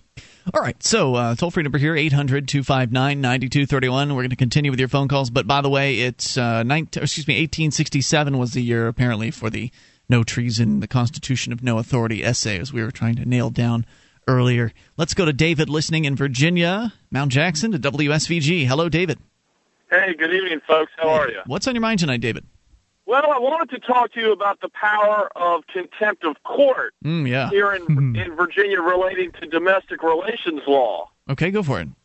Well, um, I, I used to pay child support. My child is emancipated, and I've I've paid it all off now. But in in Virginia, they are actually jailing parents. Uh, about 177,000 of them in the last five years have been jailed Jeez. uh, on contempt of court charges relating to non-payment of child support. And in fact, for some reason in Virginia, it's actually against the law to pay your child support in advance. Wow. So basically, the court is saying to people uh, that, well, because you didn't pay, you are contemptuous and therefore you get to go to jail? That is correct. Um, and a lot of them are being sentenced under the criminal contempt statute, which has a 10 day maximum sentence, a 10 day sentence, and a $250 fine. Wait, that's And all? co- A 10 day maximum sentence? For, for, criminal for contempt? criminal contempt. What is the maximum sentence for non criminal contempt? For civil contempt, you can go to jail indefinitely Okay. for one year stretches. Yep. Okay. Wow. Yeah, it's, it's similar. I, I don't know what the difference. I don't know if there's a discrepancy around here, but basically, if the judge wants to put you in a jail cell for uh, you know whoever for life. however long, they can do that. Yeah. I, I was in jail with a guy who was there because he owed fifty dollars on child support payments, and he was there for two months. It's crazy. At eighty dollars or sixty four dollars a day, whatever it was. They are here in Virginia. Uh, there was a guy down in a rural area of Virginia. He supposedly owed twenty thousand dollars in child support. They arrested him, brought him up to Loudoun County, which is just outside of D.C. The court found him indigent and appointed him an attorney. Then the judge sentenced him to twelve months in jail. Hello, David. David in Virginia.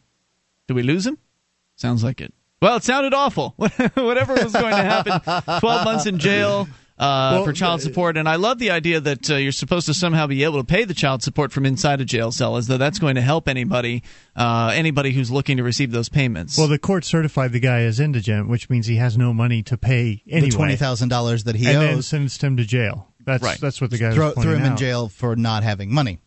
Isn't that nice? Genius. It's a great system, and so everybody As if else he's going then to gets earn to it that way. I mean, in that's, jail because you can make lots of money there, right? I don't Mark? know David's you- back, by the way. David's back uh, in Virginia. Hello there. Sam, I'm sorry. No worries. What I was about what I was about to say is um, he ended up doing his 12 months in jail, but Hmm. there are a lot of people who are being charged and sentenced under the 10-day statute who are actually doing one year in jail. Just because they can get away with it? I mean, wh- Well, apparently in Virginia, the Attorney General, and I'm not sure this includes Ken Cuccinelli, but the, the former Attorney Generals in Virginia have left it up to the sheriffs in each respective jurisdiction to calculate the people's jail sentences. What? They've left it up to the sheriffs to calculate the sentence. So they come in and they say, "All right, this guy's going in for 10 days. Now y'all get to figure out how long that is." Is that what you're saying? that is that is correct. And under Virginia law, the sheriffs are charged with determining whether the person is in for civil contempt, which could be up to a year, or criminal contempt. And if you're in on criminal contempt, you're supposed to get a day for day credit. And I was particularly uh, intrigued by Sam's contempt charges up in New Hampshire um, and, and the video up there. But uh, down here in Virginia, I mean, down here in Virginia, things related to child support. Here in Virginia, social workers can suspend your driver's licenses here without even Wow. telling you. Wow. That's amazing. This is the same place where, by the way, you can't even use uh, radar detectors. That is correct. they will take your radar detector, and I think it's a thirty dollar fine. Nice. Not a very nice, not a very nice place, uh, place to live. Anything else you want to share tonight, David? No, but I really appreciate your show. I, I try to catch it on uh, on the net when I can't catch WSVG in the wintertime. We love WSVG, uh, one of the uh, one of the few and the proud six night a week, all 18 hours uh, per week affiliates. Thanks for the call tonight, David. I Thank appreciate you. hearing from you, and yeah, definitely let those folks know over at the station that you appreciate hearing the show. 800 259 9231, the SACL CAI toll free line. Uh, you can bring up anything. Let's go unscreened to the amp lines. You're on Free Talk Live. Hello there. Hi, Ian. This is Ty in Memphis. Hey, Ty, what's Uh, on your mind tonight? Hey, I've got like three things real quick. All right. Uh, talk about. First, I wanted to say, great show last night. I, I just listened to the podcast today because I'm working. Uh, Gard Goldsmith brought up a real good point and exploded the myth of American freedom with that simple fact that Americans have to obtain permission to leave the country. Mhm. I thought that was just a very great salient point. And, Gard is uh, a I brilliant to man. take- I wanted to take a minor exception with Mark, or maybe a minor correction. He said that jobs. We were talking about, you know, stealing jobs. You guys were talking about stealing jobs. Yeah. Uh, illegal immigrants, and he said that jobs belong to both parties. Actually, a job is a trade, and not neither party has a property in a trade.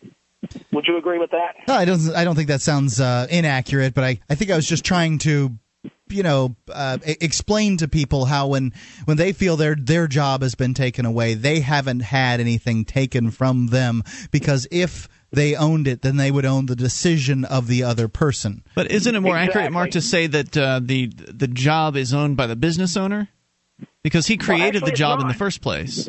It, It's it- not. It's it's ideally. I mean, thinking about it, technically, it's a trade between two parties: the the employer and the employee. If the employer wants to do it himself, then it's not really a job. You see what I'm saying? They're they're performing something that's within their. Uh, It's true their that the realm. job requires a second party in order to exist, uh, but the, the concept of the job was something that was generated by the employer, and so therefore the employer can revoke that concept at any time without the permission of the employee. If he decides, well, I don't need that position anymore, I'm eliminating it. I'm sorry, you have to go find another job somewhere else. But the employee can revoke that same uh, the, the same position in the sense that uh, th- no one can perform the task that I. No one can uh, provide my monopoly uh, labor. It's my labor. Only I can provide But it. that doesn't So I revoke can the choose- idea of the job. Well, the job disappears until someone else uh, fills true. it again. So, But I think Right, that. and- But I don't think that. a- Go ahead. It's still a trade. I agree. with- I agree with you both. I think to some extent, I think that yes, it is a trade. Uh, clearly, without the, the the two consenting individuals, you wouldn't have the job. So it does require both parties. But the I think the the maximum ownership or the ownership of the job is clearly with the employer and not with the uh, the employee. Well, I don't think I don't really think you can call it ownership. Well, wouldn't the I wouldn't think the either party owns it. Well, ownership has to do with control. And the employer has the ultimate level of control over the job. Uh, the Because they're- can- Just like I said, I could choose not to work anymore too. I'm not. A yes, slave you have control. Think- also, also because it is a trade, as you're saying. I think the person creating the job is the owner of the contract, and the the two people are then working in an exchange type of agreement where one is exchanging money, the other is exchanging labor. That's a more accurate way of putting it. And then finally, real quick, I don't want to take up too much time. Uh, but Ian, last night uh, in the podcast you s- listening today actually is kind of weird with this time lag. Anyway, you said something about for promoting uh, Talk Live locally, tips online for how to pitch this to the local talk station. Yes, sir. Where would I find that? Because I really want to get it here in Memphis. Local FA, go to local fact, localfaq.freetalklive.com. That's localfaq.freetalklive.com. Got it? Thanks, again. Very good, sir. Thanks for the call. Hour three coming up. Bring up whatever you want. 800 259 9231. This is Free Talk Live. Notorious space pirate Phoebus Krumm had retired to a frontier world, only to see it destroyed by raiders. Now, Krumm is given a new ship, a new crew, and a dangerous new mission. Infiltrate deep within enemy territory and destroy a deadly dreadnought that threatens the balance of galactic power. Follow the illustrated adventures of L. Neil Smith's Phoebus Krumm online now at bigheadpress.com slash PK.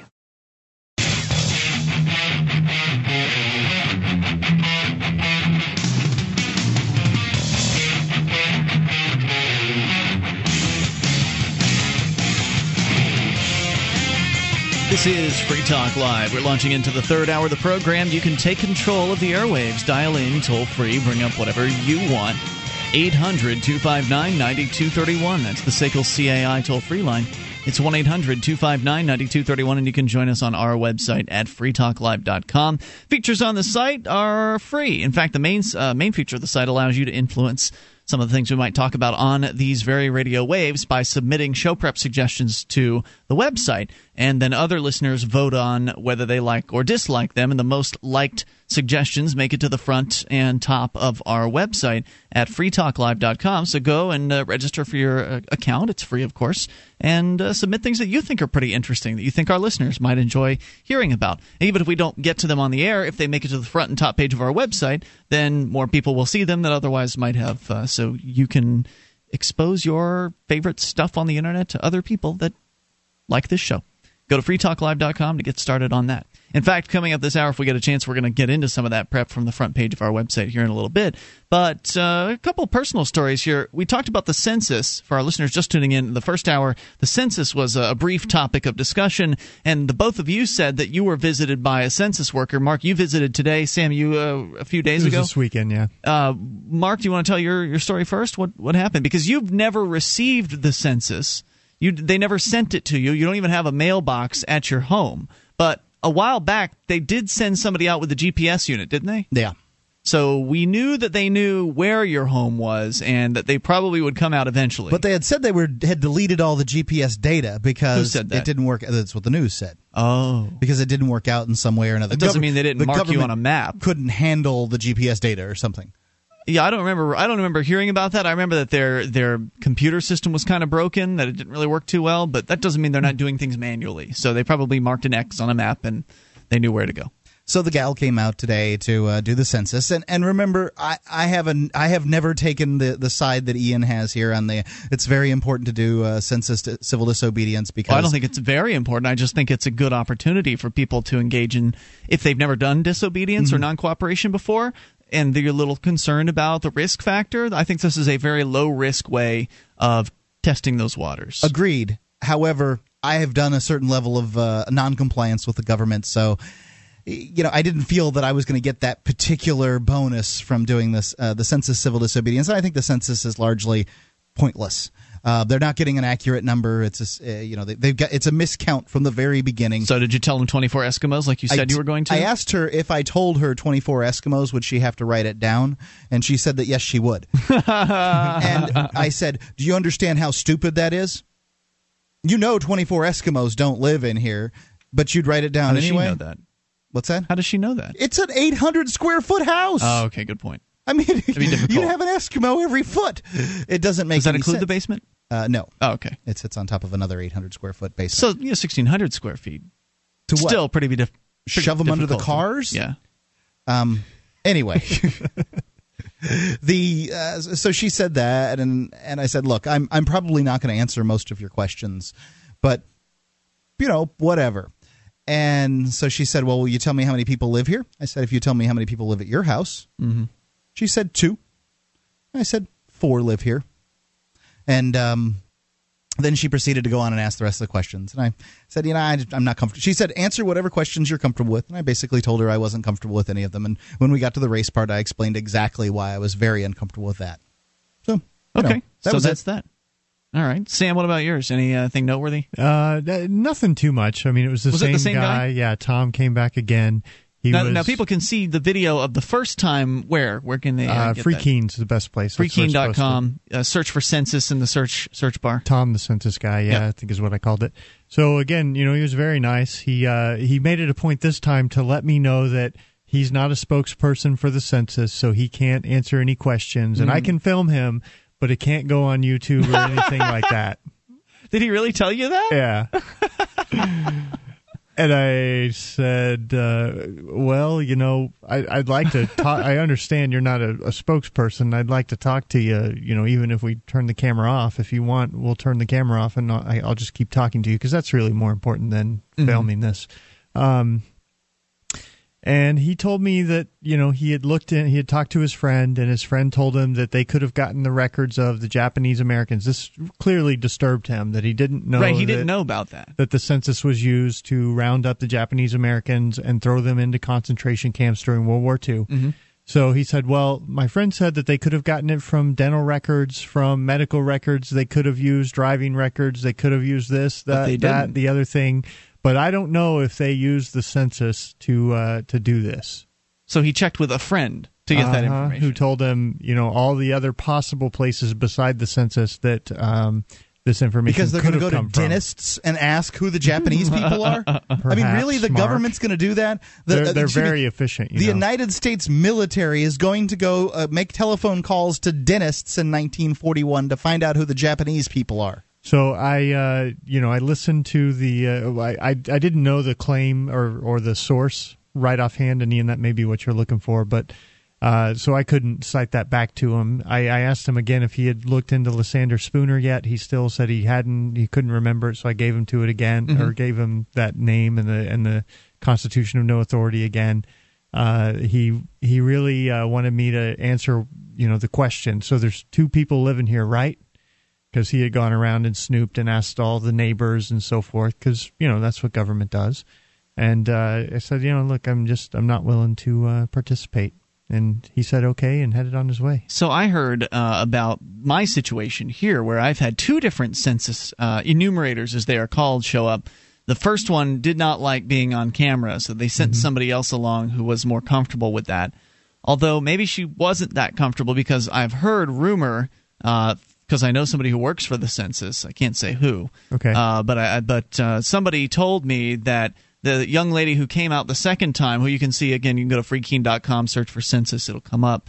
Uh, nice lady. I had a great conversation Yeah, it with her. She was very pleasant and uh, and and understanding of where I was coming from. And I had nothing but positive things to say about her. Uh, she apparently claimed that she came back out here and claimed that I recorded her again. Now I don't know if it you know this is true, but it's coming from somebody who allegedly works with her. So she apparently she told her higher ups that she had gone out and done a third you know the third visit that she had done that and that I'd recorded her on that third visit and didn't happen. It You wasn't me. that- you don't remember that occurring? no. So I don't know what happened. It certainly wasn't me, and I don't know what that means. I don't know if it's true. I, I have no reason to disbelieve the person who told me this. Mhm. Uh, but I, if that's true, I find it very intriguing because I thought we had a great conversation, her and I. And I if she was going to show up again, that would have been fine with me. I, I don't think I'm scary, am I? Maybe she uh, uh, saw the resolve in your eyes and Mhm. said, "There's Screw really it. no point here. Yeah, I'll I just might as well tell us uh, t- tell a story to get to get out or of That's what I'm bothering the guy." thinking. Uh, maybe she just got got it mixed up with another house. There's so many people pulling cameras out on these bureaucrats these days. I wish that were true, but I uh, find it hard to believe that there are very many people pulling cameras out on them. Although it's certainly, uh, you know, it's. I think it's. They, if they're working for the government, they deserve to be recorded in in what they're doing. 1 800 259 9231. That's the SACL CAI toll free line. Other interactions here in beautiful Keene, New Hampshire. It's a place we do this radio program. Uh, we moved here, uh, Sam and I, we've moved here, and Mark, you're in the area, uh, as part of the Free State Project, a group of liberty loving people getting together all in the same place. And there are different things that can be done in order to spread the ideas of freedom, and one of those things is outreach. So it's not just politics, it's not just uh, civil disobedience. Those aren't the only choices. There's also reaching out and helping people come to the, the same conclusions that we have and introducing the ideas of liberty to them. And to that end, we have targeted the youth. Uh, I mean, we'll, we'll outreach to anybody. We do TV and radio, and lots of older folks listen to those venues. But fact is, 13 year olds, 15 year olds, those folks, they are not listening to talk radio, and they're probably not watching talk television or anything like that. So you have to go about uh, different means of reaching young younger minds, uh, younger, more open minds in general, also than uh, than older folks. And one of those methods has been to go out in front of the local government schools with "School Sucks" podcast signs and introduce them to the School Sucks podcast, which is a friendly podcast. We talk about them on the air here on this uh, this program, and we've been doing that now for a couple of weeks. It has resulted in a newspaper article with a photo of Sam, and we'll, we'll get into uh, to what happened today because we went back, and we're going to go back. We're going out to the high school tomorrow, and then we're going back to the middle school the next day. Last week of school, so we're really pushing it. More coming up. This Your Family Today tip is brought to you by Nestle Carnation Evaporated Milk, the cooking milk that makes life richer. For rich and creamy recipes, visit us at thecookingmilk.com. We all have our roster of recipes, but eating the same dishes over and over becomes boring. Instead of throwing them out and starting from scratch, play with different ingredients to give new flavor to old standards. Try Thai spices instead of your usual Italian seasonings. That just might do the trick. For more tips like these, visit us at parenthood.com slash your family today.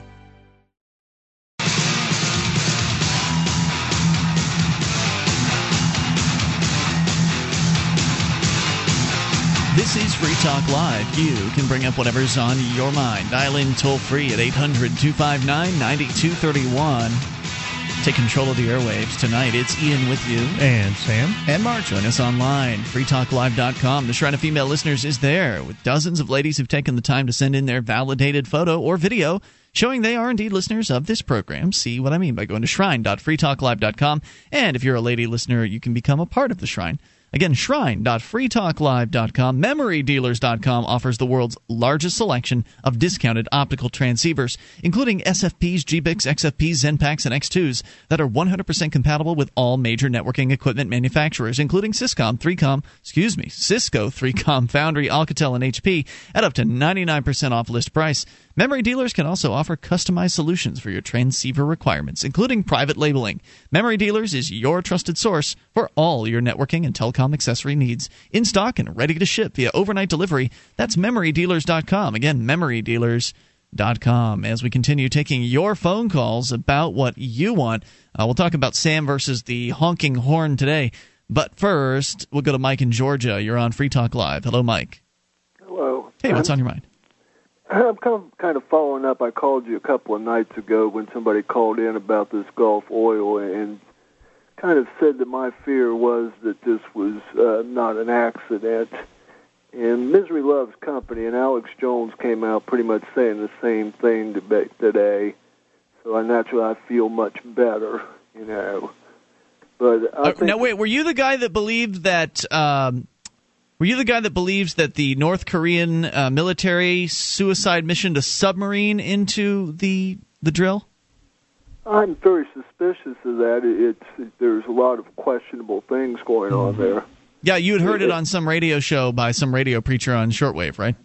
No, I don't think so. I, I've looked at that incident though a lot on the internet. You know, different descriptions of it. So you'd seen that you'd seen the the theory that it was the North Korean submarine. Uh, I'd seen that that was what they were originally blaming. Hmm. Who's they? Uh, the, the source, my understanding wa- was that our nation and the South Koreans were initially blaming the North Koreans that some kind of sub had infiltrated the area where they were training, not some kind of sub, a mini submarine, and had fired a torpedo at this uh, warship and sunk it. But as I read it, you know, they the area they were describing, you know, it was a training area. They they were specifically training for naval battle, you know, preparing for submarines. Now, who is this? Who, who is training? Uh, it, it was a combined uh, naval uh, action, is what I saw. A combined naval training mission with the uh, South Koreans and the American forces. So you're saying now it was the South Koreans and the Navy of the United States who sunk the or who blew up the uh, the oil device. No, this that's an entirely different incident. Sorry, I'm confused. What are you referring to here? Uh, I was talking about the, the. You asked me about that, but when I originally called in, I, I was talking about the Gulf oil dump that took place. Yeah, that's what I'm talking about. The oil that's currently spilling into the Gulf of Mexico right now. Yeah, so that to me is basically an unrelated incident to what's going on in North Korea, though I wasn't in some way trying to draw that in, except that So what? think- So so so you, okay. What are you trying to explain tonight? Uh, basically, uh, that I think that that's an in, an incident that should be kept at the top of the news because I believe it was premeditated. I believe it was sabotage. That it was an international crime. Uh, they used regional political bribery in order to uh, perpetrate the crime. So you think that that's more likely than uh, than some equipment is breaking down because it wasn't properly uh, being properly inspected, taken Yeah, care of, Of upkept? course, it is. You're saying it's more likely. Yes, so they made. Well, isn't that the change. opposite of what Ox- Occam's razor says? I don't know about what he says, but I know that what I looked Mm-hmm. at said that they made a design change to the basic construction to the well bore that they were doing, and that they thinned the wall down, and that they extracted the drilling mud prematurely, and they didn't allow uh, setup time for the uh, concrete, and they installed a faulty pressure valve. You know, it's, it's So wait I a hear minute. Are you saying that? Hold on a second. I thought. I, wait a minute. Okay. So you're saying that it was BP that sabotaged their own operation? Um, yeah, of course. Yes, it was an inside job. Well, what about North Korea? What about North Korea? Did they uh, harpoon a, uh, a submarine into the into this uh, uh, oil rig or not? Wh- wh- where are you coming off with that? I, I, I, I see nothing about what I said that has to do with the incident. Maybe we're confusing him with somebody else. I thought you had said in the beginning of your call that you thought that it was uh, the North Korean submarine uh, that uh, that had had run into the, uh, the the oil platform or whatever the the drill rammed it. The rammed the drill. I, believe this is BP oil, and this they're in uh, working with Halliburton. And, the purpose ones- of this is to what? To make it so they have to pay a bunch of money to clean up the spill. And what, what would the benefit to BP be by Uh, sabotaging their own operation? There, there are lots of articles being published on, on how they're financially going to uh, profit from this. Much better than I could ever say it. I, yeah, I don't know if I don't know how they're going to profit from this, Well, I- I but certainly, hold on, hold know, on. Certainly, they're a article global. out specifically. If you hold on just a second, I you know I got a note on it, but it talks about how they sold out the stock right before the incident happened. No, that That was they Goldman bought Sachs into that another that. company that. supplies the stuff that they're using to clean it, supposedly using to clean up this oil, but how toxic it is. You're claiming they bought stock in a company that uh, that that sells the products they're using to allegedly clean up the oil, and somehow they would profit from that overall. By that's the most confusing. Un, uh, How- how is that economically un, confusing that they- unfeasible they have- argument. I mean, you're talking now. I understand the government limits their liability on the cleanup. That that I understand, but they they limit it to 75 million above and beyond the cost of cleanup. So they still have to cover the costs of the The cleanup. which- total cost of cleanup. yeah, which is going to be incredibly and high. Not just the cost of cleanup, but uh, isn't it uh, also anything that anybody else might have lost in the process? Uh, Damaged the equipment? 75 That might be the 75 million reason above the cost of suggesting cleanup. That, that people were selling out of the stock there that we're invested in this. Yeah. Do you do understand that if they were to be get you understand that if something happens and they had insurance and the insurance company were to pay out on that, the insurance company would have all of the incentive in the world to go and in- investigate the situation and to verify uh, that uh, it was a legitimate accident versus some sort of uh, planned situation. So it's it's what you're saying here is highly uh, unlikely that they would any No, in any way profit off of this unlikely. I disaster. think at the highest levels, uh, we have government officials that were involved in this, and it's going to be extremely hard. And now to it's the get- government that's involved too. Now why Yes, why would they get involved in this? Well, for one thing, they were bribed by the com- companies that put this in in order to make changes in the construction plan. Well, the companies may have. Uh, you know, certainly, the government uh, agents got. There, there's all kinds of articles out there about how they got payoffs, but mostly it seems to me what the reason they got payoffs is just not to do their jobs. Which was to prevent these people from uh, altering the plans and doing what they did. When, when was the last time the government prevented any kind of disaster? I mean, uh, that, that, it's not really what they do. Thanks for the call tonight. Appreciate hearing from you at 800 259 9231. That's the SACL CAI toll free line. You can bring up what you want. Seems seems pretty unlikely that uh, the, the BP would sabotage themselves so they could buy the stock of another company that they had, would be used for the cleanup so they could profit off of the. su- Oh boy, more coming up. It's Free Talk Live. On Free Talk Live, we talk about investing in gold and silver as a hedge against inflation, investment, and barter currency. We've teamed up with Midas Resources to offer you some great rates on some hand-picked gold and silver pieces. U.S. Eagles, British Sovereigns, 20 francs, Lakota Nation silver rounds, Montana silver reserves, and Walking Liberty halves. Call 877-857-9938 or go to gold.freetalklive.com. The shipping is the same for one as it is for 20, so try to get as many as you can all at once. gold.freetalklive.com. This is Free Talk Live. You can bring up what you want. Just dial in toll free to 1 800 259 9231. That's the SACL CAI toll free line. Join us on our website as well, freetalklive.com. The features there are free, including our wiki with over 2,000 pages created by listeners like you.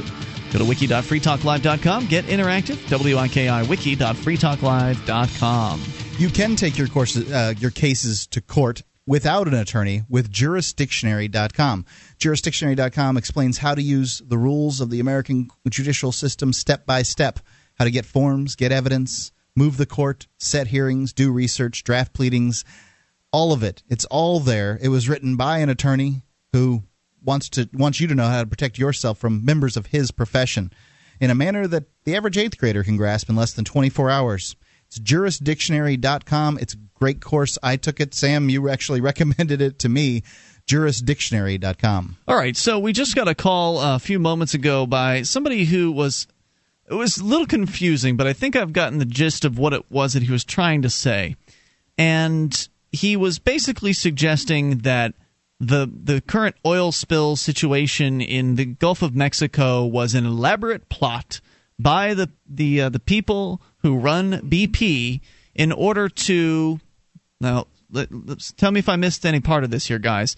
Uh, first, they set up the the drilling rig to be weak. They set the concrete weak. They did all these things to uh, purposefully make it so it was likely to fail and, and break They- down. Yeah, they made all those changes, bribed the bureaucrats to get them approved, is what he was suggesting. Right, because they knew that eventually it would break down and cause the one of the worst oil spills uh, that North America has seen in history, uh, and therefore they would have to. Then the insurance company, I presume, I presume they're insured. I, it's just, I think that's a safe presumption. The insurance company comes in to make them whole. And at the same time, they would benefit because they allegedly bought stock in the company that would be used to do the cleanup services. So therefore, they would profit on the on the back end of it, which of course ignores the idea that the insurance company would not have a concern for the, the, you know the insurance company wouldn't care about checking out the the situation that the insurance company wouldn't check out uh, whether or not that these things were being done correctly and you know if the inspections had been done appropriately and, and do some level of, of investigation uh, and it's also just really a roundabout way of trying to. What's the benefit for BP there? They're already making millions of dollars, millions and millions of dollars a day off of each one of these platforms, right? So it just it just doesn't make any sense. Also, BP is the largest holder of leases in the Gulf of Mexico, and every day that this spill goes on, the likelihood of BP being able to continue to drill in the Gulf of Mexico diminishes, thereby diminishing the value of the leases that they have. Um, so they're cutting their nose off to spite their face, if what this guy says is true, and of course, there's no reason to believe it. No, I agree with you guys for the most part. Uh, I'll play devil's advocate here for a minute and just sort of explain the conspiracy side of how how these uh, arguments may be founded. Now, it's my understanding that Goldman Sachs dumped the uh, the stock in BP, almost half of its holdings, the largest single uh, stock sale that they've ever done. Did that two days before the explosion. Now they may have had advance notice or something that you know, hey, this thing's leaking. We're trying to fix the problem before it exploded. I don't know. I haven't looked into all the details of the of the accident and, and so forth. But the angle from uh, BP, which is you know oil, it's a, a global corporation. These are the globalists that you hear about. Would be they've created a natural disaster like the war on terror. That's something that's big, and the terrorists can be in any country. So we've got to just crack down everywhere. Well, it's the same thing with this. There's nobody regulating out in the middle of the ocean, and this oil spill is going to affect multiple countries on different continents, and it's going to destroy the ocean life. And that affects us all so clearly. We need some kind of global organization here to come in and solve the problem. And you know how these guys are involved in that, I don't know. May, maybe what they'll do is force some kind of uh, cap and trade scheme. Maybe this will play into uh, climate change. But those are all because the government's going to step in and and create mandates that people must follow and people must spend money on. no in doubt order about to it. do. The government is going to take advantage of this situation the same way it took advantage of 9/11. But correlation is not causation. Right, correlation not not being causation. There's no guarantee that simply because the government will react in that manner, and it will. I agree. That means that they they did it. Is if you drill holes a mile what more than a mile is a mile mile below the uh, the surface of the water um, in a bunch of different places at some point something bad's got to happen and we can call that bad thing an accident. And every time an accident happens to call that accident an inside job diminishes the possibility that an inside job actually occurred sometime in the past. So if 9/11 is an inside job and then every catastrophe before and after is an inside job too, then it makes people think, "Oh, well this guy thinks everything's an inside job." You know? like there's never been a catastrophe.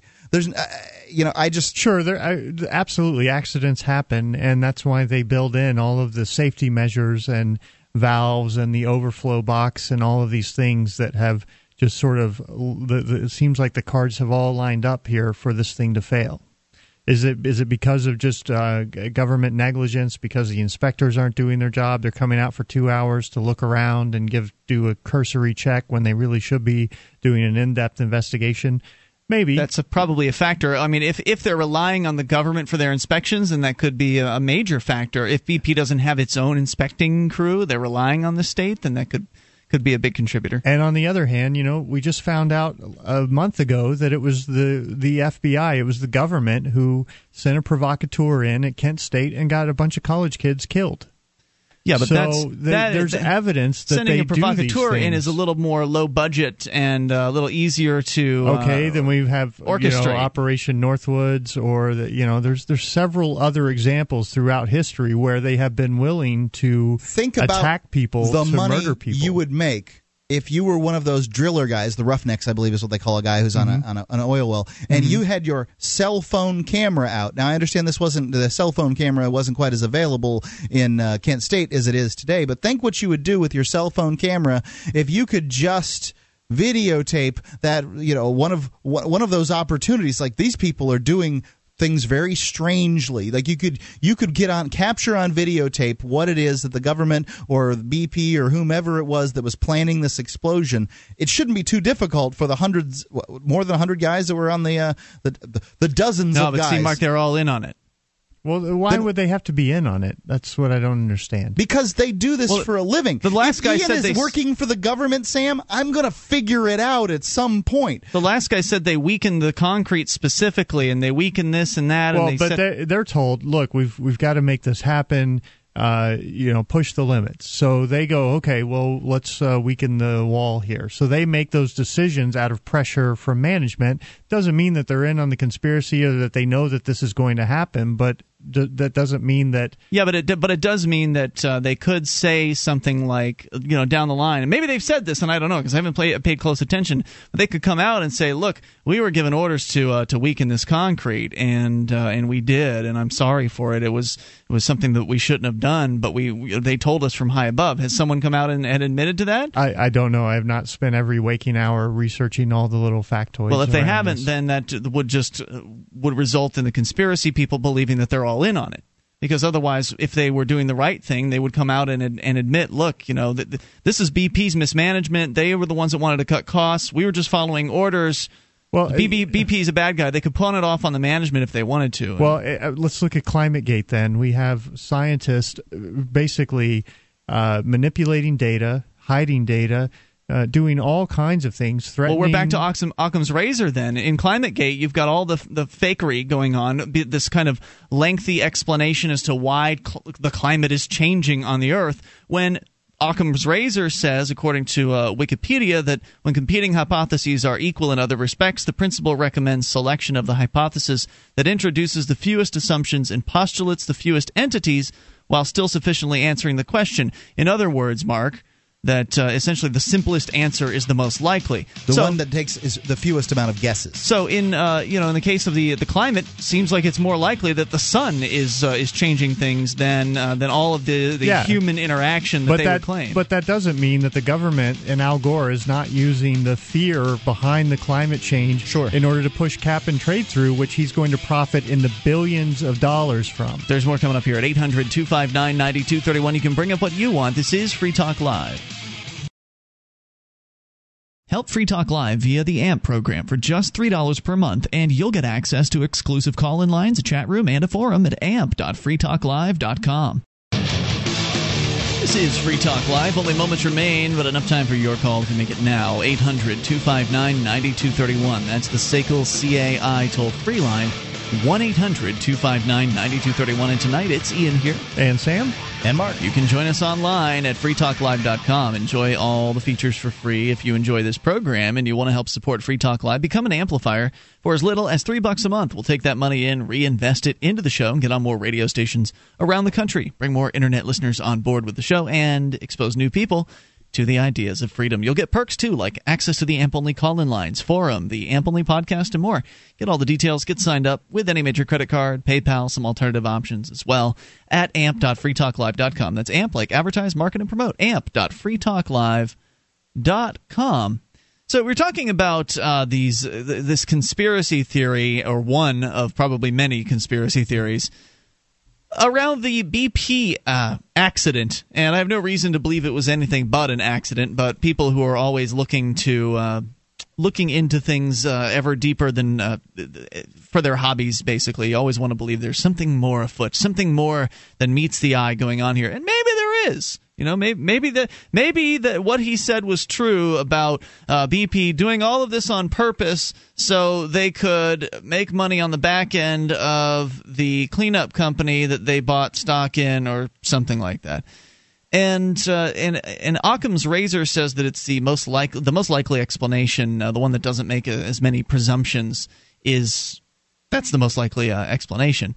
And so it seems most likely that people just screwed up. They didn't do the the inspections appropriately, and something broke, and something uh, something terrible happened. And that they, the the idea that it was anything other than that requires some pretty significant evidence, and that's one of the things that the you know these folks that are positing things out there don't have. No, I disagree with you. I, I think climate change is a great example of that. All of these scientists were not colluding together to, uh, you know, engage in some global conspiracy to to uh, implement t- cap and trade where Al Gore's company would be granted the monopoly for the carbon clearinghouse for the planet.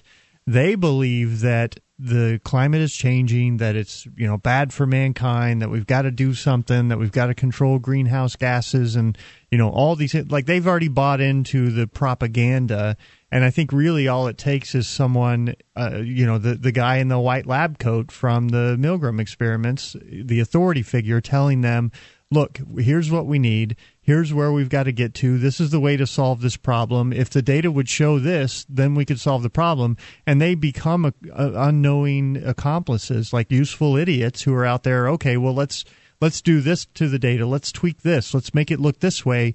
And they've pushed this climate conspiracy nonsense that the Earth is cooling and you know we're going to run into an ice age in 20 years or whatever uh, in order to to push people towards this uh, this CO two credit system where the the uh, guys at the top are going to profit. What would you say to that? In in the same light of well, if you have some BP executives who have found some high level down the road way to use government well, at least and in the, the case corporations of, to control the people and, and somehow profit from it. I think that in the case of the climate change thing, you've got evidence, the released emails that mm-hmm. show that these guys were essentially creating the data and that they were shifting it in certain ways that they, they and that to. may come out down the road. I don't know.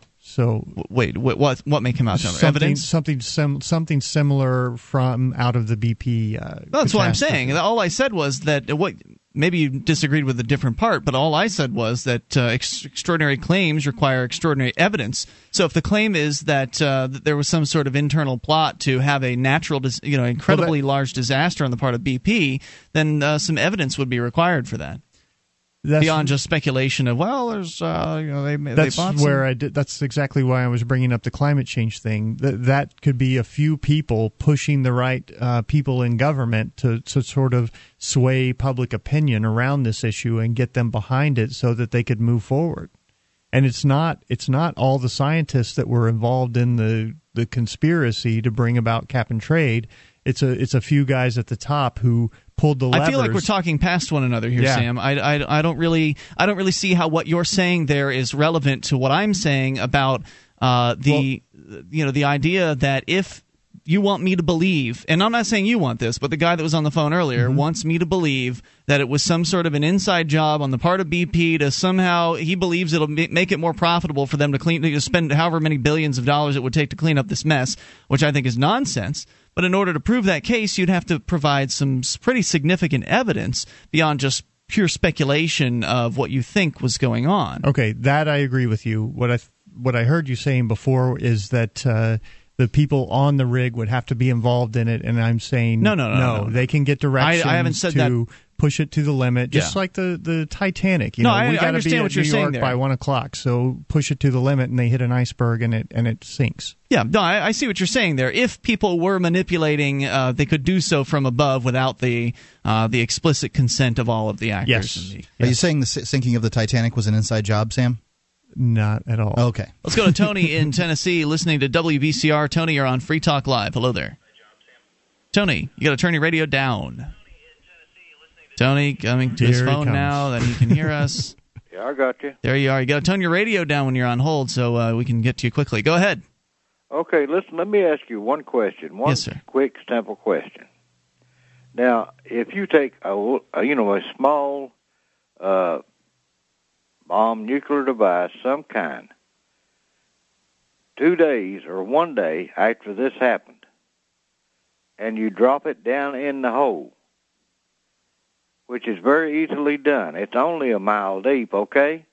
Well, now there's like seventy-five thousand uh, gal- barrels of oil coming out of this small hole every Yeah, day. it's So- trying to- Yes, sir. But now, It's by like- golly, you can you can you can put a little bomb in there and stop it all. Well, that bomb is like a, a penny trying to be pushed into a fire hydrant that's No, gushing sir. water out. no, sir. No, No. No, well, how would you get the bomb down there? You dr- that's not hard to do. Explain it then. Well, if you've got you know if it's heavy enough, it's going to go down the hole, right? Uh, that's possible. Yeah. Well, only if there are if the the flow is It would have not to be made of antimatter. right because the flow of oil is really have to be. significant.